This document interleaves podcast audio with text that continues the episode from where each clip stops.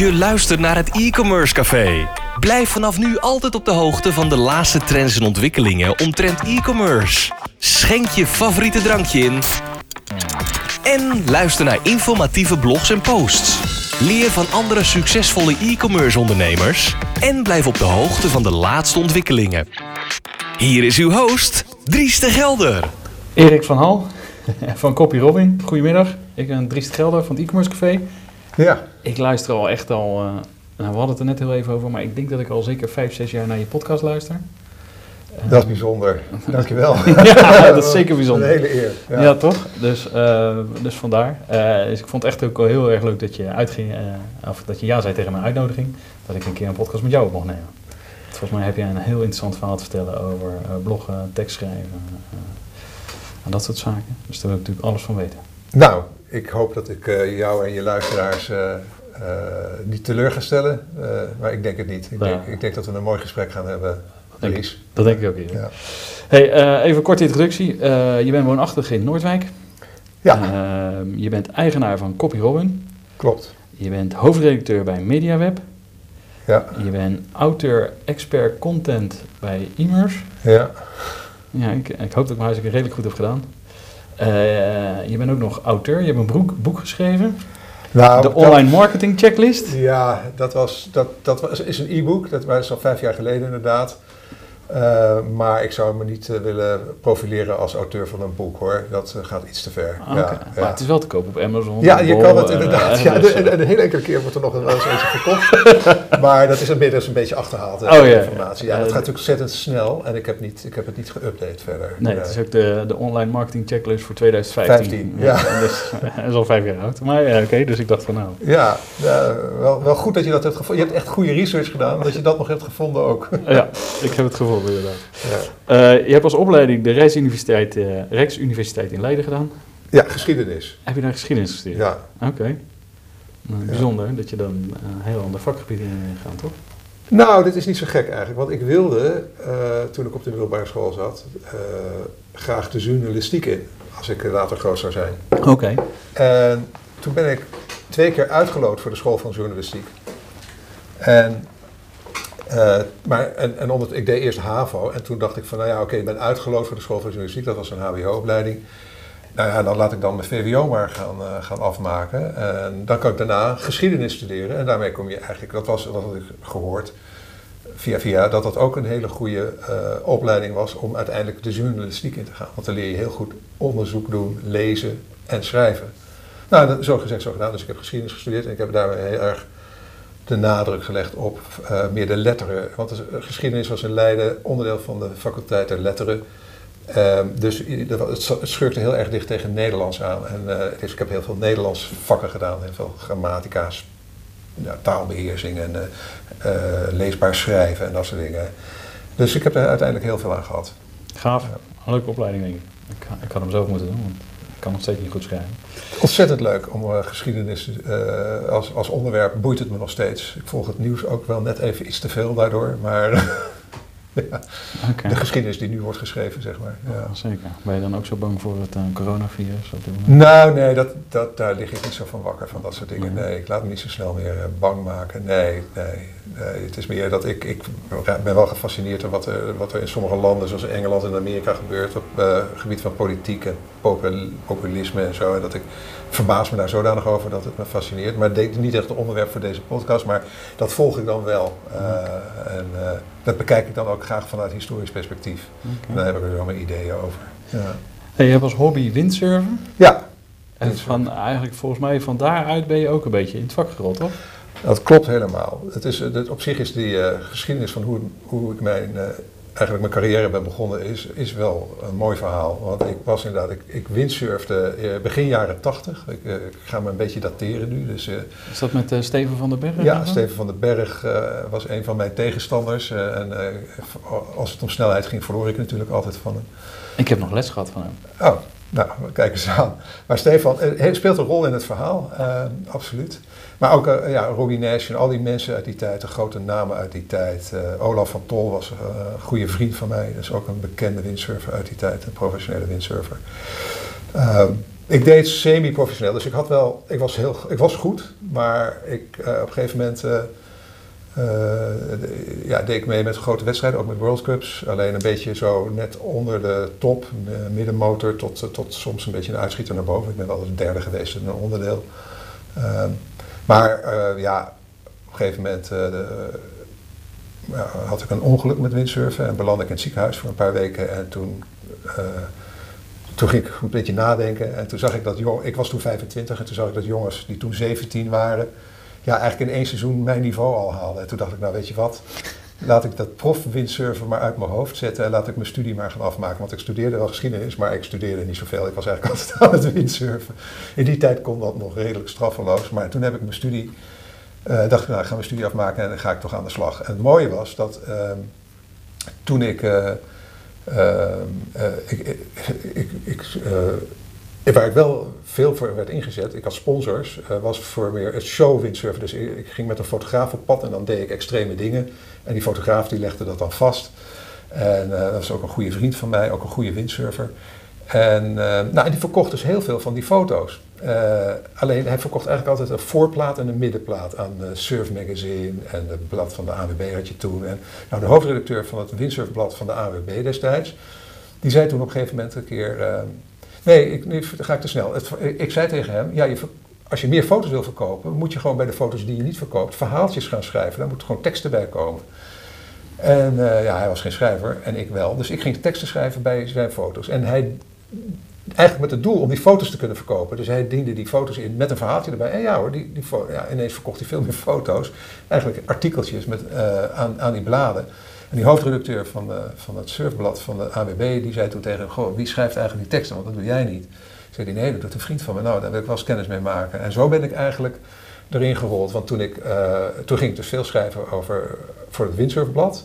En toen was een van hun grote adverteerders en sponsors was O'Neill. En O'Neill die vond mijn stijl heel erg leuk. Dus toen zei O'Neill een keer, de, de marketingdirecteur van O'Neill destijds, die uh, sprak me op het strand aan en zei, joh, jij schrijft die stukjes, uh, kun je ook voor ons wat komen schrijven? Nou, dat, nou daarna... En wanneer was dit? Dat was uh, zevenentachtig ongeveer, negentien zevenentachtig. Oké. Okay. En, nou, en, nou, toen raakte ik een beetje bekend in het wereldje en toen uh, op een gegeven moment uh, moest ik van die directeur van O'Neill destijds, uh, moest ik uh, absoluut een fax kopen en dat was dus in negentien zevenentachtig. Uh, dat was toen eigenlijk een godsvermogen, dus ik kon het voor vijfendertighonderd gulden een tweedehands fax kopen. En, uh, en de eerste fax die daarop binnenkwam, die niet een test was van mijzelf, was een fax van de... Uh, van, ja, ja. Zo, ja. Dat was een fax van, de, um, van destijds de Professional World uh, Windsurf Association. En die zochten een Europees jurylid voor hun wereldtour. En Steven van den Berg had mijn naam genoemd. En toen kreeg ik zijn fax. En uh, dat was ja, een van die momenten dat je leven, dat je een kans krijgt in je leven. En die moet je met twee handen aanpakken. En dat, dat is dan, ja, dan gebeuren er dingen. Uh, nou, dus daardoor heb ik jarenlang daarna, nou zeg maar van negentien zevenentachtig tot en met negentien eenennegentig, over de wereld gereisd uh, om te jureren bij surfwedstrijden, windsurfwedstrijden. En maar echt op de meest prachtige plaatsen. Dus, uh, uh, echt vaak naar Hawaii en veel Caribisch gebied, en Zuid-Spanje, uh, Portugal, uh, nou, echt over, over de hele wereld. En uh, Japan. En... Uh, Nou, op een gegeven moment, uh, uh, en dus, en dus, nou, toen was ik dus copywriter, want zo ben ik begonnen als copywriter. En dat ging goed, dus ik, ik kon er leuk van leven en ik jureerde, dus ik kreeg mooi mijn daggeld en mijn ticket betaald. En dan schreef ik nog wat artikeltjes en dan deed ik ook nog een fotoshoot voor O'Neill. Dan huurde ik een fotograaf en wat fotomodellen en, uh, en dan uh, schreef ik er wat verhalen bij. Nou, dus ik had een hartstikke leuk leven eigenlijk. En, uh, maar ja, zoals het gaat, dan, je wordt steeds... Uh, bemoeizuchtiger. Dus op een gegeven moment uh, vroegen ze me ook om teksten te schrijven voor, fi- voor films, voor video's, voor documentaires over windsurfen. En veel tv-programma's. Destijds was windsurfen heel groot. Dus je had uh, gewoon een wekelijks programma op de Nederlandse tv. En daar moest iemand moest dat tekst inspreken. Dat heette voice-over. En toen vroegen ze aan mij om dat te schrijven. Nou, dat vond ik ongelooflijk leuk. Daar raakte ik helemaal van in de ban. En nou, voor ik het wist had ik een audiovisueel productiebedrijf. Dat heette de Box Office. En dat heb ik dus gedaan van negentien negentig uh, tot negentien vijfennegentig. Met een compagnon. Een compagnon uh, uh, was uh, ja, uh, heet, heet Willem Hogenboom en dat was echt een uh, goede vriend van Theo van Gogh destijds en, en, en, en maakte met hem films. Dat was echt een filmman, echt een, een, een hele goede regisseur en een hele goede editor. En, uh, en in negentien vijfennegentig raakte ik helemaal in de band van het World Wide Web. Uh, toen ging ik eerst de websites bouwen, zelf zat ik te knutselen. En uh, heb ik MediaWeb opgericht en dat heb ik twintig jaar gedaan, uh, websites gebouwd, uh, voordat ik aan mijn huidige grote project uh, begon, uh, uh, CopyRobin. Ja, gewoon interessant man. Dus dat betekent dat je eigenlijk vooral vanaf zevenentachtig, vijfentachtig al zelfstandig ondernemer bent? Ja, klopt. Ja, ja, ja ik, ik, had, uh, ik was natuurlijk Z Z P'er in het begin en ik werkte nog drie dagen per week voor een, uh, uh, voor een P R-bureau waarvoor ik teksten schreef voor sponsored magazines en, en dat soort zaken. Ja. Zo dan. En toen op een gegeven moment, toen kreeg ik zoveel werk als Z Z P'er, als freelancer, dat ik, uh, dat, ik da- dat heb stopgezet en dat ik dat volledig met... En t- zeker toen ik zoveel ging reizen, toen heb ik dat... Uh, uh, ja, toen heb, uh, dus ik heb eigenlijk maar één uh, serieuze baan gehad uh, in mijn leven, naast uh, het ondernemerschap. En in mijn studententijd heb ik natuurlijk veel gewerkt als barkeeper en dat soort... Uh, daar heb ik waarschijnlijk nog het meeste van geleerd ook. Ja, dat uh, hebben veel mensen gedaan. Ja. Oké. Okay. Hey, um, misschien is het handig, want jij bent al even over CopyRobin begonnen en je doet natuurlijk nog veel voor MediaWeb. Kan je die bedrijven even kort introduceren? Ja, nou MediaWeb ben ik dus begonnen in negentien vijfennegentig, uh, echt als webbouwer. Uh, in, in tweeduizend dertien uh, ben ik begonnen met een blog voor MediaWeb en die bestaat nog steeds. Want die blog die is eigenlijk behoorlijk succesvol uh, geworden. Uh, nou, we hebben... Uh, Het gaat over online marketing en uh, nou, we hebben iets wel, zo, vaak wel zo'n twintigduizend bezoekers per maand of zo. Dus het varieert een beetje, maar in ieder geval uh, maar redelijk stabiel de laatste paar jaar. In het begin groeide het heel hard, maar dat wordt, dat, daar kunnen we het ongetwijfeld nog over hebben. Uh, maar het wordt steeds moeilijker om, uh, om uh, met S E O door te groeien. Dat, uh, daar zijn allerlei redenen voor. Uh, daar komen we ongetwijfeld straks nog wel even op. Uh, maar... Uh, Maar het bedrijf zelf, het bouwen van websites, nou, zeg maar zo rond tweeduizend veertien, vijftien, nou, toen was ik al een tijd mee bezig, was ik al twintig jaar mee bezig ben. En toen, toen was ik het gewoon helemaal zat. Ik was, tweede, ik was het projectmatig werken, was ik echt, echt wel zat. Dus dat je ja, een soort, op zijn Engels, een feast or famine-achtig bestaan. Dus het, je had een tijdje, had je een paar hele mooie opdrachten, nou leuk, en dan ging het goed. En dan nam je ook weer mensen aan. En dan... Uh, En dan, ja, dan viel het weer stil en dan raakte je weer in paniek en dan uh, had je weer slapeloze nachten. En uh, nou, dat, dat was ook een soort, ja, zo'n cyclus. Uh, hè, dus in tweeduizend één had je natuurlijk de enorme, enorme dotcom-crisis. Nou, toen ja. was het een tijdje heel spannend. En nou, tweeduizend... Uh, Hoeveel man heb je dan ooit gehad? Uh, het maximaal? Grootste dat ik ooit heb is, is zeven man. Dus niet, Zij, echt, ah, okay. niet echt heel groot. Nee. Nee, ik was, ik, ik, ja, ik, het lukte mij niet om dat echt op te schalen. En het is ook ongelooflijk lastig te schalen, behalve als je gewoon heel veel mensen aanneemt.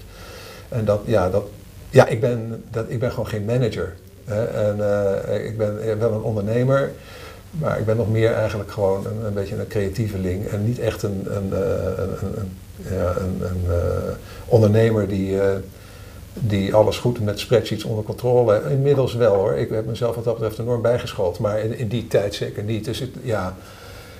Uh, maar we hebben hele mooie klanten uh, gehad uh, met MediaWeb. Uh, en hele mooie projecten gedaan. Uh, en uiteindelijk was, nou, was ik er dus wel een beetje klaar mee. Na een kleine twintig jaar. Dus toen dacht ik, nou ja. En ik voorzag... Dat het, ja, dat het geen toekomst had. Ik denk van, nou, als ik zo doorga als nu, dan hou ik het misschien nog een half jaar vol, maar dan komt er misschien, komt er misschien wel een gedwongen einde in zicht. En misschien zelfs wel een liquidatie, of hè, dus een, echt, een, een, een, echt een heel pijnlijk einde.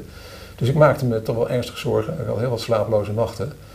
En uh, ja, toen kwam het moment, en dit is dan meer van het, vanuit het ondernemerschap, het moment wat, wat mij heel erg heeft getekend en wat uh, voor veel, uh, denk ik ook wel uh, leerzaam kan zijn voor veel uh, andere ondernemers die misschien wel in een vergelijkbare situatie zitten. Uh, ik had, uh, zeg maar, in, in het voorjaar van tweeduizend vijftien uh, hadden we, uh, ja, het, het ging moeizaam, dus het, het, het, had ik toezegging van een grote klant van, nou, we gaan een heel groot project doen in de zomer. Ik denk, nou, dat is mooi, dan... Uh, Heb ik een, nou, dan komen we de zomer door, want ja, de zomer is al vaak wat rustiger, zeker in die business. Uh, valt het een beetje terug, hè, juli, augustus. Maar de salarissen lopen door, alle kosten lopen door, de huur loopt door. Dus ja, de, Als je de zomer door moet komen is, uh, en je hebt al weinig uh, omzet, dan is het natuurlijk heel moeilijk. En, nou, dus ik even heel blij. En toen kwam het bericht van, nou, we, nou ja, er gebeurde maar niks, dus ik dacht eraan. En toen zeiden ze, ja, we tillen toch maar even over het nieuwe jaar heen. Dus dat was ineens gewoon ruim een half jaar later dat dat project zou gaan lopen. Zo dan, ja. En toen op de een of andere manier knakte er iets in mij. En uh, bovendien, ja, en financieel stond het water me direct ongeveer aan de lippen. Dus ik naar de bank, uh, kijken of ik nog wat uh, werkkapitaal kon, erbij kon ritselen. En uh, ik weet nog heel goed, dat was op drie juli tweeduizend vijftien, dat was een vrijdag.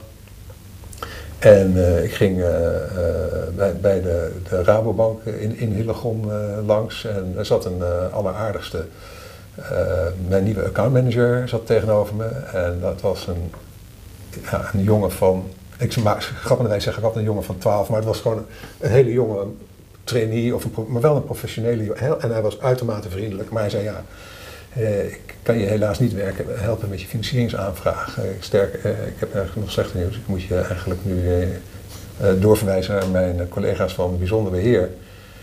Dus, ja, ik zat ineens... Uh, ik kwam daar om elf uur 's morgens binnen en om half twaalf uh, liep ik naar buiten met... Uh, was je wereld ingestort? Ja, was mijn wereld eigenlijk een soort ingestort. En, uh, en, en ik moest toen die middag, moest ik nog naar een, een of ander forum of een, een of ander... programma met, met video erbij, een soort tv-programma, de succesvolle internetondernemer uithangen. En dat was de grootste uh, ja, identiteitscrisis, een soort spagaat waar ik in zat. Uh, want ik voelde me totaal geen succesvolle internetondernemer. Ik voelde me een, een, een ja. verslagen mislukking. En, en daar moest ik daar nog mooi weerspelen. Nou, dat is me wel gelukt. Uh, maar...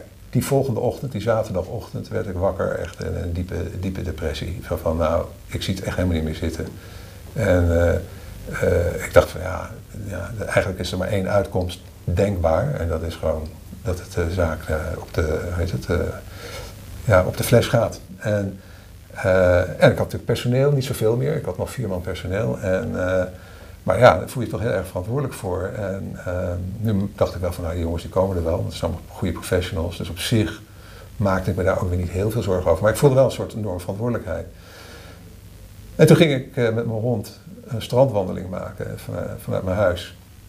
Nou, de eerste anderhalf uur zat ik heel diep in die negatieve spiraal. En zat ik te denken van, nou oké, okay, dan gaat het naar de kloten en dan heb ik nog een schuld en dan moet ik gaan aflossen en hoe ga ik dat dan doen en uh, hoe verdien ik dan zoveel per maand als freelancer, want ik moet dan maar gaan teksten schrijven, want dat is wat ik kan. Uh, maar ik had al een, a- een tijd lang in mijn achterhoofd het idee wat uiteindelijk CopyRobin is geworden, dus ik, ik, ik, ik had al twintig jaar lang natuurlijk websites gebouwd en uh, eigenlijk ja, wat ik daar heb geleerd over webcopy, over teksten voor websites, eigenlijk is gewoon dat het een nachtmerrie is. Ja. Elke keer weer. Ik ken het. Ja.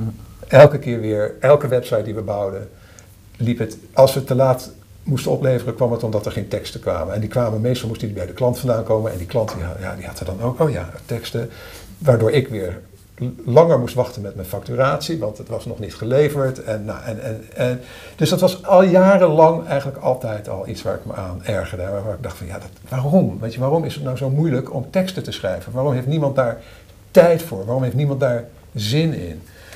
En toen ben ik, ja, dus ik kwam tot de conclusie dat dat hele proces gewoon eigenlijk een veel te, veel te veel frictie heeft, veel te ingewikkeld is en veel te inefficiënt is. En... Uh, En daar ging ik dus over nadenken. En, en, uh, en zo ontstond het idee voor CopyRobin, wat ik nu doe. Copywriting as a service. Uh, en tijdens die wandeling kristalliseerde dat idee zich ineens uit. Dus mijn gedachte ging van de, de negatieve spiraal waar ik in zat ineens naar een hele creatieve uh, wervelstorm in mijn hoofd. En... Uh, En op een gegeven moment, uh, nou ja, nadat ik... Uh, een soort van eu- euforie ook, of niet? Dat nou, euforie nog niet, want daarvoor was de pijn te groot. Maar ik was wel, na, na, na, laten we zeggen, toen ik een kilometer of negen had gewandeld, had ik wel inmiddels al zes domeinnamen geregistreerd vanaf mijn telefoon. En, en was ik al bezig met een bedrijf te bedenken. En toen ik eenmaal thuis was, vier uur later, toen vertelde nou, ik... Aardige handeling geweest. Ja, ja, ja, ik heb ja, twintig kilometer of zo, nee, achttien kilometer gelopen. Uh, deed je dat vaker? Of ja, dat deed, ja, dergelijke afstanden niet. Maar die ochtend had ik me echt voorgenomen, ik ga van Noordwijk naar Langevelderslag en terug. En dat is ongeveer nee, achttien kilometer bij elkaar. En, uh, over het strand? Over het strand heen en door de duinen terug. En uh, zo, zo'n beetje een rondje. En, uh, en toen kwam ik uh, thuis en toen vertelde ik mijn idee aan mijn vrouw. En die is altijd wat voorzichtig en uh, ziet vaak wat meer eerder dan ik beren op de weg. Maar deze keer draaide ze zich om en zei ze tegen me: Erik, dit is een fantastisch idee en dat moet je doen. En toen heb ik dezelfde dag nog een neef van mij een logo laten ontwerpen. Wat, en die maandag daarna kwam ik op... De naam had, was ook al CopyRobin? De CopyRobin heb, was een van de namen die ik had bedacht als CopyRobin. Ik had ook nog Content, uh, content uh, Robin uh, had ik ook. En ik, ik had een aantal domeinnamen geregistreerd. Maar CopyRobin heb ik toen bedacht. Ja. En toen kwam ik uh, de, de maandag daarna dus op kantoor nog bij MediaWeb. En toen zei ik tegen mijn team: jongens, we hebben twee weken de tijd, maar dit gaan we bouwen. Nou, toen heeft mijn designer, die hier nu ook nog werkt, die uh, heeft toen gezegd van ja, maar ik ga wel een ander roodborstje voor je maken. Want het, uh, Robin is roodborst in het Engels. Hè, dus... Uh, Daarom, vandaar het roodborstje. En, uh, want ik wilde iets wat, wat, wat beschrijft wat het is. Kopij, hè, copy, schrijven. En, of tekst. En, uh, en iets knuffelbaars, iets aaibaars, iets leuks. En ik ben een vogelliefhebber al, al mijn, mijn hele leven. Dus uh, vandaar dat ik op CopyRobin uitkwam.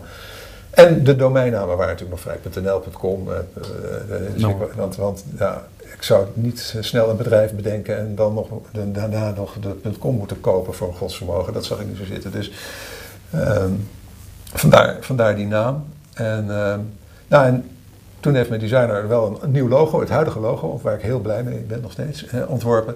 En uh, dus de schets die mijn neef had gemaakt, wat ook heel leuk was, ja, die werd, maar dat was om mij het weekend door te helpen. en, uh, en twee weken later stond die website er en nog een paar weken later hadden we de eerste betalende uh, uh, klanten. En nou, iedereen die zei ook, nou, dat kreeg zo'n goede feedback op het concept. En toen uh, dacht ik van nou, dan ga ik nu de, wat er nog in MediaWeb aan waarde zit, ga ik verkopen. En toen heb ik uiteindelijk vier gesprekken gehad. En een van die gesprekken was met, uh, met Yuri uh, Lieberton en uh, Jerry Remmers, uh, die nu van Loyals. En dat zijn nu mijn compagnons. Uh, want die kwamen op een gegeven moment, uh, nou ja, die wilden MediaWeb overnemen en laten opgaan in een huidig bedrijf. Uh, maar ze zeiden, we willen eigenlijk ook heel graag meedoen met CopyRobin. En toen deden ze me een hele, echt een super aanbieding.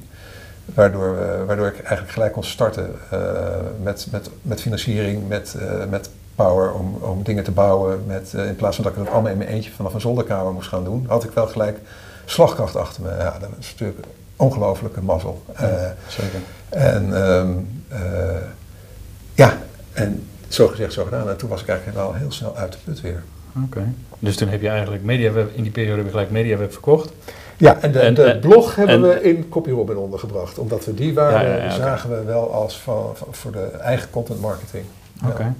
En uh, want je bent nog steeds directeur toch bij MediaWeb?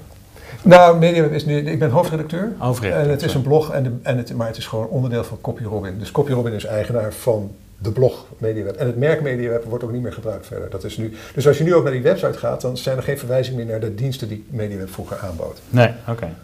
En de, dus het is eigenlijk gewoon onderdeel van CopyRobin. Ja, het is nu eigenlijk een blog. En omdat die naam goed is, goed draait, uh, ja, we hebben nog niet een rebranding gedaan.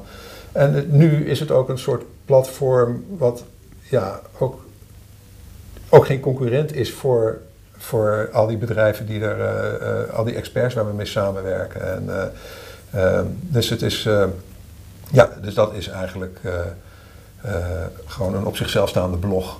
Uh, maar het is het eigendom van CopyRobin. Ja. Oké, okay, super interessant.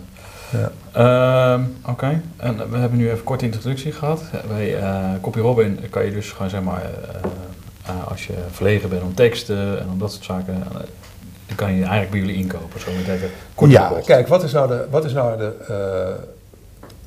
de, de, de pijn zit hem, de, bij teksten is eigenlijk altijd van A. Ah, Een van, de, een van de dingen die ik me nog kon herinneren als copywriter, ook, ook in de jaren tachtig nog, was dat um, een klant die uh, had een tekst nodig en dan belde hij me en dan schreeuwde hij wat door de telefoon. En dan ging ik typen en dan faxte ik hem uh, mijn tekst en dan ging die nadenken over zijn tekst. Nou, daar zat al ongelooflijk veel verspilling uh, in het hele proces. En dat, en dat is heel herkenbaar. En niet alleen voor teksten, dat heb je ook voor heel veel andere creatieve processen. Ik dacht, dat moeten we kunnen ondervangen. Dat moeten we kunnen ondervangen door de briefing veel structureler te maken en bepaalde vragen te stellen. Bijvoorbeeld de vraag als, Wat wil je met deze, te- dat deze tekst bereiken bij de lezer? Dat is een vraag die vaak heel zelden wordt gesteld. En bij ons is dat een standaardvraag in, in, uh, voor elke tekst. Dat de klant eigenlijk, de opdrachtgever, dat we die helpen om vooraf na te denken over het doel van de tekst. Uh, los van dat het een probleem is wat op zijn bord ligt en dat zo snel mogelijk moet worden opgelost. Nee, maar wat wil je specifiek met die tekst bereiken? Daardoor hebben wij veel minder correctierondes nodig. Veel minder misslagen in de, bij de eerste tekst. Dus is onze eerste tekst veel minder een, uh, een draft uh, en veel meer al het eindproduct. Alleen al door die ene a- aanpassing. En verder uh, hebben we een systeem gemaakt dat je binnen één platform alles bij elkaar hebt. Dus zeg maar, wat, wat ook een vaak veel voorkomend probleem is, dat veel van de luisteraars misschien wel zullen herkennen, is stel je, je, je besteedt wel een schrijfwerk uit, of je moet, of je moet van de medewerker of zo, je moet een tekst ontvangen voor, voor een blog of voor op je website, een product, productteksten bijvoorbeeld voor je, voor je, voor je webshop. Ik kan me ook voorstellen, nou, dan krijg je die teksten krijg je op een gegeven moment aangeleverd via de e-mail. Maar ja, op dat moment ben je met iets heel anders bezig. Je bent even gigantisch druk bezig met een telefoontje of met iets wat heel veel spoed heeft. En uh, ja, een week later dan denk je ineens, oh ja, die teksten ja, die heb ik gekregen. En dan ga je in je mailbox zoeken. Ja, hoe heette het ook alweer? En nou, als je bent zoals heel veel mensen, heb je misschien wel tienduizend items in je inbox staan. Uh, nou, dus dan... Uh, Dan ben je daar al een heleboel tijd kwijt. Nou, in ieder geval al dat soort problemen heb ik allemaal in kaart gebracht. En hebben we CopyRobin een platform gebouwd waarbij eigenlijk dat hele proces super gestroomlijnd is. Uh, dus dat je, nooit, ja, dat je nooit iets kwijt bent. Dat elke tekst krijgt een code. En dat alles, de hele workflow eigenlijk grotendeels al is geautomatiseerd. He, dus als jij tekst inschiet, dan hebben we al een schrijver aan je gekoppeld. Dan gaat die automatisch naar die schrijver. Die heeft dan twee uur de tijd om te accepteren of te weigeren. Als hij hem niet aanneemt, dan gaat hij naar de backup en uh, de, de, de, de, de teksten worden nagelezen door een professionele eindredactie. Uh, er zitten deadlines worden bewaakt, geautomatiseerd. Er zit een heel, heel platform, een heel systeem die, die al die processen in goede banen leidt en, uh, en, en bewaakt. En daardoor zijn we ook in staat om eigenlijk heel veel inefficiëntie uit het hele proces te halen. En daardoor zijn we ook eigenlijk best wel Uh, betaalbaar, zeker vergeleken bij, als je bedoelt, bij bureaus. Ja, daar betaal je eigenlijk voor, de, die, die hebben vaak uh, een paar schrijvers in vaste dienst, dus daar betaal je eigenlijk ook de overhead voor, dat ze de, de tijden dat ze niet uh, ja. kunnen schrijven, ja, moet ook ergens worden verdiend. Uh, vaak heb je dan ook wat weinig keuze uit onderwerpen. Nou, wij hebben inmiddels honderdtachtig freelancers die in het systeem zijn ingeschreven. Wauw. En uh, meer dan driehonderd klanten die, uh, nou we hebben zeg maar honderddertig iets van actieve klanten, zeg maar. We hebben in totaal iets van driehonderd zoveel klanten in het systeem. Niet elke klant is continu actief natuurlijk. En um, um, uh, ja, daardoor, door, ook door die schaalgrootte en door, die, door dat proces is het ook nog eens super betaalbaar. Uh, sommige mensen zeggen, uh, het kan nooit goed zijn wat jullie doen, want het kan niet voor die prijs. Ja. Uh, Dat kan wel, maar dat zit hem in, in hoe we het proces hebben aangepakt. Oké, okay, nice. Hey, uh, nou heb je ook gewoon, we hebben van tevoren even afgesproken dat je wat leuks hebt uh, te bieden voor uh, eventueel de luisteraars. Ja. Een leuke actie om een keer uh, kennis te maken ook met uh, CopyRobin. Ja, nou kijk, sowieso iedereen die op onze website komt, uh, kan, uh, krijgt als hij een account aanmaakt twee credits, want we werken met credits. Uh, uh, en credits, daar staat een bedrag tegenover. En wat krijgen we twee credits? Voor twee credits krijg je een tekst van vierhonderd woorden in een, in een standaard moeilijkheidsgraad. We hebben drie moeilijkheidsgraden, standaard, creatief en expert. Okay. Een tekst tot vierhonderd woorden, dus eigenlijk, laten we zeggen, de, de, de meest eenvoudige tekst. Uh, maar dat kan een producttekst prima zijn voor een webshop of dat kan een eenvoudige blog zijn. Uh, uh, maar we, hebben, we schrijven ook wel eens uh, grote whitepapers en zo, ja, dan betaal je veel meer credits. Maar in ieder geval die credits, die hangen dus, uh, en de hoogte van de credit weer, hangt weer af van de omvang van je abonnement. Okay. En de abonnements... Overigens, want dat schrikt vaak, heb ik gemerkt, mensen een beetje af. Maar je kan het ook zien bij ons als een bundel of een pakket. Want je kan elke maand pauzeren. Dus je kan ook zeg maar een bundeltje van uh, x aantal credits kopen. Dus voor één maand en dan weer even pauzeren tot ze op zijn. Want ze blijven een jaar geldig. Ah, oké. Okay. Ja. Um, maar de aanbieding is sowieso twee credits. Dus. En dat vertegenwoordigt zeg maar een waarde van ongeveer uh, vijftig euro. Uh, en twee credits krijg je uh, in je account um, om uit te proberen. En voor de luisteraars, de luisteraars van e-commerce café, eh, hebben, we, en dat, hebben we een aanbieding dat je, als je dan daarna je abonnement ook afsluit, en al is het maar voor één maand, eh, dus verder zonder enige eisen dat dat minimaal een jaar moet zijn of zo, En dan krijg je nog eens uh, op je eerste factuur dus een korting van vijfenzeventig euro. Kijk. En uh, ja, dus dat is, uh, dat is best de moeite waard. En dan kun je, uh, die kun je claimen door uh, naar de show notes te gaan. Hè? Ja, dus ja. Uh, we hebben van tevoren even afgesproken. Dus als je zeg maar uh, naar de show notes gaat, daar uh, kan je precies lezen hoe je gebruik kunt maken van deze kortingscode of van deze actie. Ja.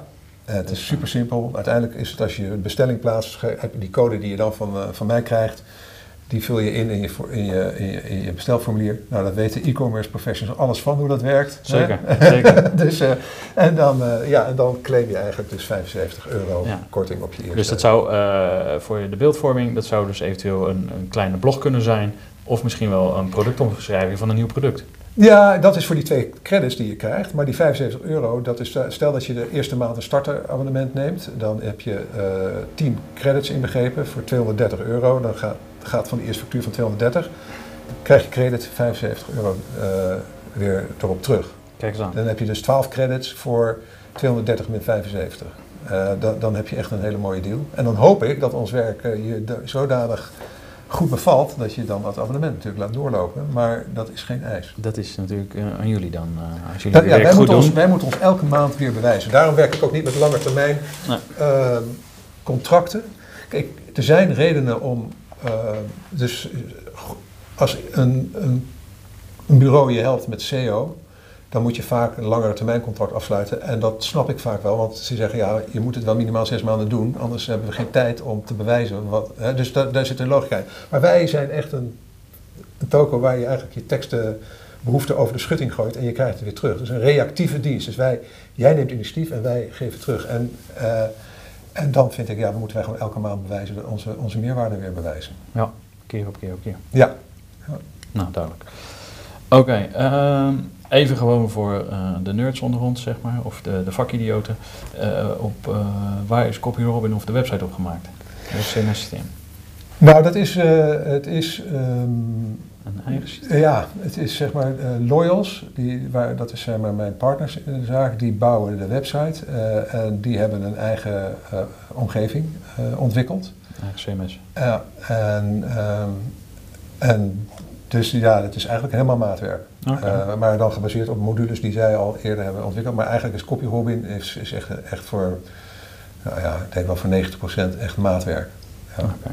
Okay. Uh, e-mail marketing. Welk, uh, welk systeem gebruiken we daarvoor? Nou, we, we, uh, op dit moment gebruiken we uh, een systeem dat, uh, dat heet uh, Hello Dialog. Uh, maar we overwegen wel om te switchen okay. naar Mailchimp. Toch? In verband, toch omdat wij erg veel willen integreren uh, met andere toepassingen en dan is Mailchimp uh, uh, in onze ogen past beter. We hoeven minder dingen op maat te laten maken. Oké, okay. Je niet aan een partij als uh, Spotler of zo? Nee, nee, ik heb in het verleden wel met Spotler gewerkt ook. Uh, maar ik vind, ja, ik, dat, het is, weet je, het is allemaal, kijk... Uh, Omdat ze natuurlijk internationale ambities hebben en ze willen klaar zijn, dus misschien... Ja, nou ja, wij... Het, wij voor, kijk, kan je hun helpen en zij jou? Ja, dat zou, dat zou een idee zijn, maar ik heb, uh, uh, uiteindelijk hebben wij nu, tenminste dat heb ik niet eens zelf gedaan, want ik heb, ik heb sinds een, uh, een paar maanden een uh, marketingman die, uh, die uh, mij dat soort zorgen allemaal uit handen neemt. En uh, met hem, hij heeft, met hem heb, heb ik over, uh, ja, besloten dat we, dat we naar Mailchimp gaan. Oké, okay, nou, ja. duidelijk.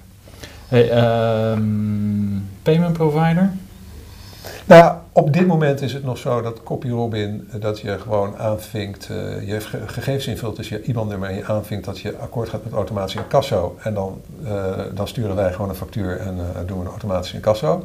Maar haken voor... daar niet een hoop mensen op af? Heb je dat uh, in de... Nou, kijk, dat is, de haken mensen niet, nee, kijk, als mensen uh, dat absoluut niet willen, automatische incasso, dan uh, kunnen ze dat gewoon doorgeven en dan zetten we het uit. Okay. Ik bedoel, dat is gewoon op factuur. Uh, het is gewoon voor het gemak, uh, werkt het goed. Uh, en de mensen kunnen dan met Ideal betalen via de, de factuur, kun je met Ideal betalen. Uh, doen ook steeds meer klanten, viel me laatst op. Maar, uh, maar omdat we ook bezig zijn met internationale ambities, en we hebben ook een Engelstalige website, copyronin punt com, uh, zijn we wel bezig, hebben we wel plannen om in de loop van eind dit jaar om, uh, om met Molly uh, daadwerkelijke payment, uh, zeg maar dat je gewoon inderdaad, want je kan bij ons dus abonnementen afsluiten, de, nou, de, kun je dus Molly voor gebruiken. Maar je kan ook credits kopen. Die, als je extra credits nodig hebt, kun je die gewoon kopen. Nu is het nog zo dat als je dat doet, dat, er dan een, uh, dat je dan gewoon een factuur krijgt. Uh, maar straks kun je dat dan gewoon gelijk met Ideal of met, nou, met alle mogelijke betalen, wereldwijd alle mogelijke betaalmiddelen betalen. Dus dan wordt het wel veel meer een e-commerce project ook dan het nu is. Oké, okay, interessant. En want ik werk zelf ook met Molly in combinatie voor mijn e-commerce café. Dan kan je heel makkelijk abonnementsvormen mee afsluiten. Ja, precies. Dat is maar mensen kunnen ook de bijvoorbeeld achteraf uh, betalen, zeg maar. Dus je ja. kan ook gewoon, als je dus zegt van nou, ik wil factuur, dan kan je gewoon aandringen ja. via zo'n achteraf bet- uh, payment provider. Precies, want wij willen bestaande klanten natuurlijk niet ineens confronteren met dat ze nu, uh, weet je wel. Dus wij willen bestaande klanten moeten er eigenlijk geen hinder van hebben. Maar we willen vooral nieuwe klanten en klanten, vooral klanten uit het buitenland, waar het toch lastiger is als je debiteuren weer moet doen. In het buitenland is dus ze betalen een rekening niet, is toch lastiger. Dus daar willen we dan uh, willen we dat echt met dat ze direct afrekenen, boter bij de vis. Okay, nou, ik ja. heb toevallig van de week een goed gesprek gehad met Billink. Ik zal je ze zo introduceren aan ze. Dat is een interessante okay. partij voor achteraf betalen. Uh, nou, we zijn al heel ver in het uh, gesprek. Tenminste, ik heb nog heel veel vragen had ik staan, maar we zijn, je hebt er al heel veel beantwoord in, in ondertussen, dus ik kan er een paar overslaan. Maar wat is het leukste wat je afgelopen week hebt gedaan? Ja, of het nou het leukste was, maar ik ben afgelopen week, vorige week ben ik geland op Schiphol. Nadat ik lekker twee maanden uh, had gewerkt vanuit Curaçao. En uh, uh, ik vond het ook wel weer heel erg leuk om terug, om weer thuis te zijn. Uh, maar dat ik lekker uh, een paar maanden, uh, die, want dat was eigenlijk al een, een jongensdroom van mij. Toen ik uh, als puber was ik al erg depressief van de winter, van de, met name ja, van die donkere maanden, december en januari. Het was altijd al mijn droom om, uh, om uh, ja, in de winter gewoon twee maanden weg te gaan. En sinds vorig jaar lukt me dat, dankzij CopyRobin. Want dat was een van de vinkjes, uh, toen ik het nieuwe bedrijf bedacht. Een van de vinkjes was, ik moet het met een laptop en een internetverbinding overal kunnen doen.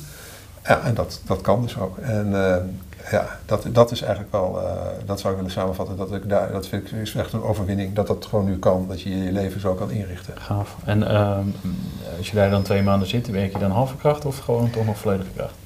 Ik werk niet halve kracht, ook niet volledig. Ik, werk, ik, ik sta heel vroeg op, want er is vijf uur tijdsverschil, dus ik sta zeg maar om zes uur op en dan ga ik gewoon aan het werk tot een uur of één, dus dan werk ik een uur of zes, zeven per dag. Maar het grappige is dat ik eigenlijk net zoveel gedaan krijg. Want die eerste, uh, ik, op het moment dat ik begin te werken, dan zijn ze in Nederland al anderhalf, twee uur uh, bezig uh, over het algemeen. Uh, en die e-mails en zo, dat, die, dat eerste, als je 's morgens begint, dan ga je toch vaak eerst je, je e-mail even beantwoorden. Uh, uh, de, ja, de meest dringende dingen. Dat is dan gecondenseerd. Dat kan ik dan veel efficiënter, sneller doen. Dus in de praktijk... Uh, Is doe het, je meer in minder tijd? Doe ik meer in minder tijd. Uh, wat, ja, wat moeilijker is, is persoonlijke gesprekken. Jij, jij, ik zei ook tegen jou, doe je het via Skype of zo? Je zei nee, ik doe het persoonlijk. Nou, dan moet ik even wachten tot ik terug ben naar Curaçao. Weet ja, je wel? Dus, uh, uh. En dat mis ik wel een beetje. Dus daarom wil ik het ook niet langer dan twee maanden uh, doen. Want ik vind, weet je, omdat in de kerstperiode valt er sowieso een halve maand eigenlijk weg dat er toch niks gebeurt. Dus eigenlijk is het maar zes weken. En, in die, die, en dat is wel, dan kun je afspraken ervoor en daarna wat plannen. En dan is het net te doen. Maar ik zou niet drie of vier maanden per jaar dit doen, want ik vind het ook heel belangrijk dat ik, uh, dat ik ook persoonlijk contact heb met de mensen om me heen. Uh, in mijn zaak, met pro- mijn personeel en uh, mijn collega's, mijn, mijn uh, partners. Uh, dat kan niet allemaal alleen maar op afstand. Dat nou, uh, ja. is, is niet goed. Want, uh, hoe, hoe groot is het team inmiddels? Nou, ik heb nu uh, twee vaste medewerkers en een stagiair op dit moment en honderdtachtig freelancers. Ja. Dat is een boel hier. Ja, ja, het is alweer, uh, het begint alweer op een uh, serieus bedrijf te lijken. Ja. Ja. Ja. Hey, uh, je bent ongeveer vijfendertig jaar aan het ondernemen. Is het een feestje of juist niet? Ja, want anders had ik het, uh, ja, het is absoluut een feestje. Kijk, ik ga nog steeds, en, en dat geldt zelfs voor de momenten dat ik het echt moeilijk had.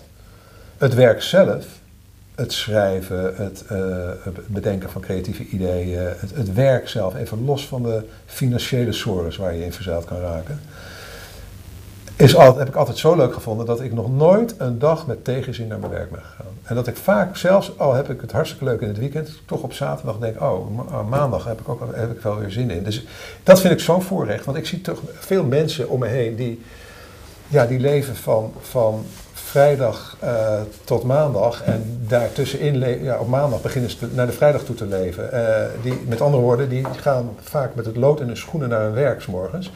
Ja, en dat is het, in mijn optiek het ergste wat er is. Want je leeft, uh, je leeft één keer. En als dan werk wat zo'n belangrijk onderdeel is van je dag... Uh, als dat vooral uh, iets is wat, je, wat een soort plicht is... en wat een soort... Ja, een soort ja, ja, iets waar je tegenop, tegenop ziet, waar je geen zin in hebt...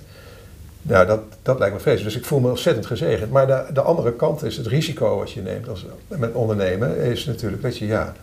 je hebt geen echt goed vangnet. Dus ja, als ik ziek word, heb ik wel een serieus probleem. Uh, ik ben ook eigenlijk nooit ziek. Dat is misschien... ik weet dus niet... Wat, je ja, kan het ook niet horen. Nee, ik, nee. Ik, het, is ook helemaal, het is ook eigenlijk niet echt handig als ik ziek word. Dus ik ben, nou, ik ben ook eigenlijk nooit die ziek. Die verzekeringen zijn niet te betalen. Hè? En nou ja, dat soort verzekeringen voor ondernemers, dat zijn inderdaad... Uh, nou, dat is ook nog wel... Uh, toen ik uh, ooit begon... Zeg maar begin jaren negentig, dat een, een B V begon op te richten en zo, dat ik een partner had in de zaak. En toen zei mijn accountant, nou, moet je wel een A O V-verzekering, een arbeidsongeschiktheidsverzekering nemen. Dat raadde hij me ernstig aan. Maar toen vroeg ik een uh, offerte aan bij, uh, bij uh, ik geloof dat het Nationale Nederlander was of zo. En uh, ja, toen was één van de vragen was van, uh, uh, ben je in militaire dienst geweest? Ja. Heb je, uh, ben je... Uh, ben je ook afgekeurd voor je militaire dienst? Moest ik weer ja, want ik was ergens halverwege mijn militaire dienst destijds. Was ik het zo zat dat ik... Uh, een reden had verzonnen.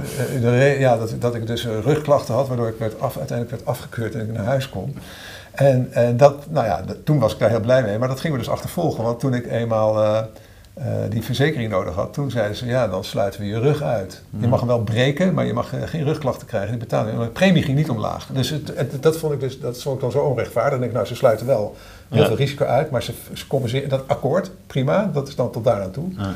Maar ze compenseren het niet met een lagere premie. Hè? Dus en, dat pist me af. En toen zei ik van, nou, laat maar. En toen vroeg ik bij concurrent ook weer een offerte aan.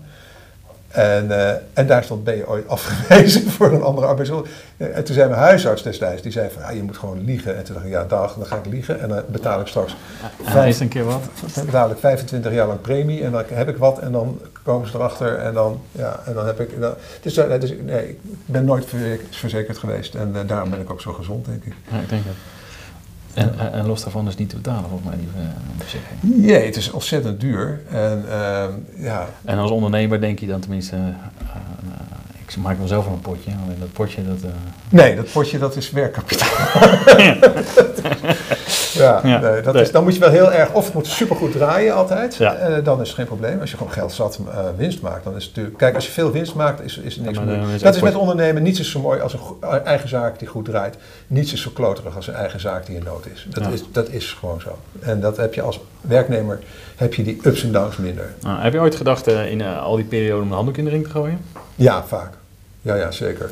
Nou, ik heb vooral ook maar altijd... en, en wanneer waren die momenten dan? Want die, wat ik begrijp van ondernemers is dat vaak juist niet het moment dat het echt heel slecht gaat. Nee, het waren wel de momenten dat het, dat het, uh, dat het heel slecht ging. Alleen dan kun je het niet, want dan betekent dan is, is gewoon de afstraffing is veel te groot. Dus, uh, maar dat, er waren wel momenten dat... Kijk, is, kijk, natuurlijk, als jij als ondernemer... Iedereen heeft betaald, dus je leveranciers zijn betaald, je personeel is betaald en noem op. Maar je kan zelf geen salaris uit je zaak nemen, dat is natuurlijk het domste wat je kan doen. Maar de, de, ja, dan op een gegeven moment kan, dan moet je wel in de schoenen uh, zinken. Hè? En uh, dat zijn wel momenten dat je denkt, ja, waar doe ik het allemaal voor? Uh, en hoe vaak is dit gebeurd in de laatste vijfendertig jaar? In de laatste vijfendertig jaar? Nou, ik, het is vooral, uh, vooral rond tweeduizend. Eén, uh, had ik zo'n fase en, uh, en dan de laatste paar jaar van, van MediaWeb uh, was het vaak zo dat ik uh, dat, en, dat het, en dan ging en had je weet je en dat was het projectmatige, dan had je ineens wel weer een mooi project en dan, oh, en dan ging en dan was het weer Hosanna, dus een beetje manisch depressief bestaan zeg maar en, en dat ja dat uh, uh, dan zijn er wel momenten dat je en en en MediaWeb dat dat verhaal zeg maar dat bouwen van websites uh, en, en dat was ik wel echt zat. Dat, weet je, dus uh, daar was ik wel echt klaar, uh, klaar mee. Maar niet in de zin dat ik dacht van nou dan ga ik maar ergens werken. Uh, bedenk gewoon een nieuw bedrijf. Dat is, ja. dat, zo, zo zit ik dan wel in elkaar. Okay. Ja. Duidelijk. Hey, uh, je hebt al aardig wat dieptepunten besproken. Uh, wat waren nou echt je hoogtepunten? Je hoogtepunten? In die vijfendertig jaar? Nou ja, in het begin was het natuurlijk ontzettend leuk dat ik... Dat ik uh, Uh, dat ik werd gevraagd om te jureren en daardoor uh, eigenlijk een kans kreeg om internationaal uh, heel veel te gaan doen, heel veel te reizen.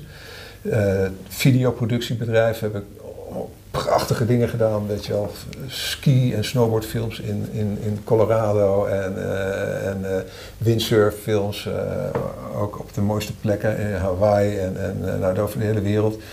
Ja, dat was een geweldige tijd en ik zat heel veel in vliegtuigen, het was een soort jetset leven. Ik heb een keer een, een, een, een, hoe heet het, een bedrijfsfilm gemaakt voor de luchtvaartmaatschappij van de Seychelles. Uh, waar ik alleen maar van één tropisch eiland naar het andere vloog met twee de Havilland, uh, uh, hoe heet dat, uh, uh, van die veertien ziet uh, vlieg, kleine propellervliegtuigen en een helikopter en een powerboot. Dat was een soort jetset-achtig leven.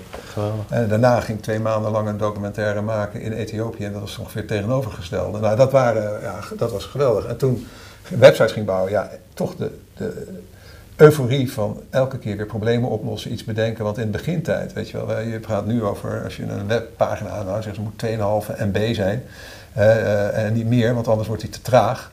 Ja, wij hadden de regel veertig kilobyte mocht een webpagina zijn en als het meer was, ja, dan moesten we gaan schaven op alle mogelijke manieren om het weer onder die veertig k te krijgen, want anders was het gewoon te traag. Maar de eerste, eerste websites die we zelf hosten, die hingen gewoon op server op mijn zolder, dat komt toen nog, op een vierenzestig k verbindingje, Ach, die, ja, ja, ja, ja. die wel eens een hele nacht eruit lag. Ja, dat, dat was in de jaren, halverwege de jaren negentig, eind jaren negentig, kon je daar nog mee wegkomen. En nu is het natuurlijk allemaal super geprofessionaliseerd. Uh, maar daar hadden, ja, dus had je ook wel mooie overwinningen. En, uh, ja, en uiteraard, CopyRobin is voor mij wel één groot feest. Dat, dat, ik, dat, ik, een, dat ik van alle... Alle fouten, en dit zijn er heel wat geweest die ik heb gemaakt uh, in die, in die, uh, uh, laten we zeggen, die dertig jaar die daar vooraan vooraf gingen. En dan vooral de laatste vijftien jaar daarvan. Hè, want in, daarvoor liep het eigenlijk allemaal wel, uh, rommelde ik wel lekker er doorheen. Maar toen werd, werd het echt steeds uh, soms wat grimmiger. En uh, dat, ik, dat, ik, dat, ik, dat het ermee is gelukt om iets te verzinnen en te zeggen van nou, ik ga nu iets nieuws neerzetten. Ik was toen vijfenvijftig, hè, ik word uh, dit jaar zestig. Ik was toen... Dat ik op vijfenvijftigste bedenk en een nieuw bedrijf bedenk en wat ik helemaal ontwerp op mijn lifestyle, dus dat ik in de winter weg kan, maar ook op dat het, uh, ja, dat, dat, dat ik geen, die fouten niet meer herhaal. Dat ik, niet, ja, dat ik echt heb geleerd van mijn, van mijn fouten van vroeger. En wat is nou een van die belangrijkste fouten dan? Nou, een van de belangrijkste fouten van mij persoonlijk is te klein denken. Uh, kruideniersmentaliteit. Uh, dat is heel slecht als je onderneemt. Uh, En uh, ja, nu denk ik heel groot. Met CopyRobin wil ik echt het grootste copywriting platform ter wereld bouwen. Dat, dat, ben ik, uh, dat moet in tweeduizend dertig, is dat mijn doelstelling. Dat het gewoon wereldwijd, dat er een gigantisch platform is. Dus CopyRobin. Uh, ik ben ook bezig nu uh, met financiers, uh, het ophalen van geld. Het is een hele nieuwe activiteit voor mij. Praten met V C's. Uh, Uh, met venture capital investeerders. Uh, maar was dat dan zeg maar in de tijd van MediaWeb dat je dan ook te klein dacht? Ja. Omdat je alleen maar... Ja, nee, ja jeetje, als ik... Dus alleen maar projectjes dat binnenhalen. Uh, ja, als, ja, precies, want als je dan groeide, dan dacht, zag ik al voor me... Dan, ik had wel eens een modelletje gemaakt, hè, maar dan zag ik alleen maar poppetjes groeien. Weet je? En, ja, en, en, en onder, er zijn ondernemers die vinden dat geweldig. Die denken, ja, ik heb tweehonderd man, ik heb driehonderd man.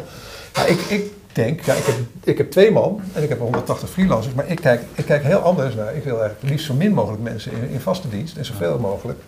gebruik maken van die Z Z P-krachten uh, die er zijn. En uh, daar is mijn hele platform op gebouwd. En ja, dat zit allemaal, is nu echt by design is het uh, zo neergezet. Dat het ook, dus ook als mijn absurde ambities, uh, sommige mensen zullen zeggen je bent niet goed bij je hoofd dat je die ambities hebt.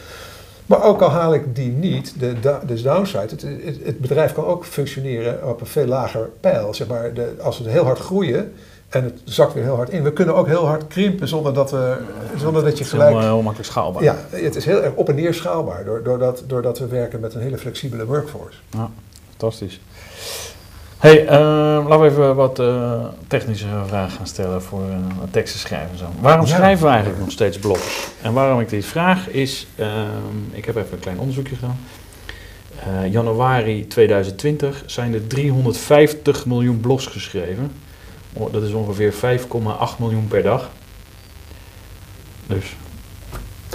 Ja, nou ja, het gaat gewoon om kwaliteit. En, uh, in mindere mate, ik zal niet zeggen niet, om kwantiteit. En de meeste mensen denken andersom.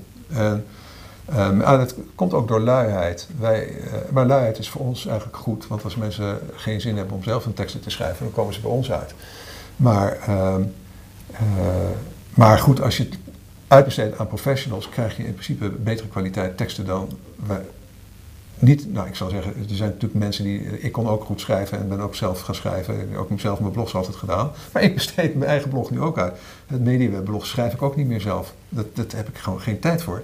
Want ik ben bezig met visies en met, met groei en noem maar op. Dus ik kom daar gewoon echt niet aan toe. Ja. Maar ik kan wel heel goed een briefing opstellen. En, uh, en ik kan heel goed aan het eind van het verhaal nog even mijn sausje eroverheen gooien. En, en daardoor, waar ik vroeger misschien wel twintig uur bezig was met zo'n monsterblog van MediaWeb, van soms al vierduizend woorden. Ja, ben ik er nu misschien drie kwartier uh, per week mee bezig. Uh, maar ondertussen staat er nog steeds elke week zo'n blog.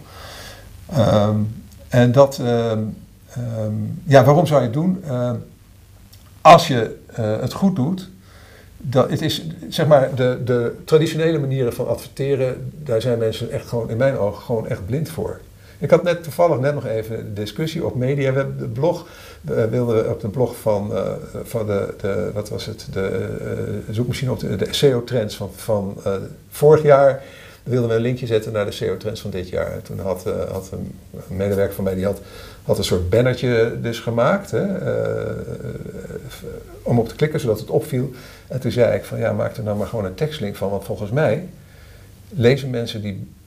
Hebben, mensen zijn bannerblind, die kijken er overheen. En als je er gewoon een tekstlinkje van maakt, dan zien ze hem wel, terwijl die minder opvalt. Maar uh, juist omdat die, die andere zo opvalt met een roze kleur en uh, ja, en leuk, veel uh, contrast. Om A B te testen. Kijken ze er overheen. Ja, nou, dan moet het volume misschien nog wat hoger zijn. Op zo'n oude blogpost van, de, van, de, van een paar jaar geleden. Maar in ieder geval, dat zou, dat zou je heel mooi kunnen A B testen. Maar dat is inderdaad mijn gevoel. Maar in zijn algemeenheid is het denk ik zo dat mensen... Gewoon, uh, uh, ja, dat als je niet laat zien wat je in huis hebt, uh, daadwerkelijk. En authenticiteit is ongelooflijk belangrijk geworden. Dus dat, dat mensen je, dat je het echt bent.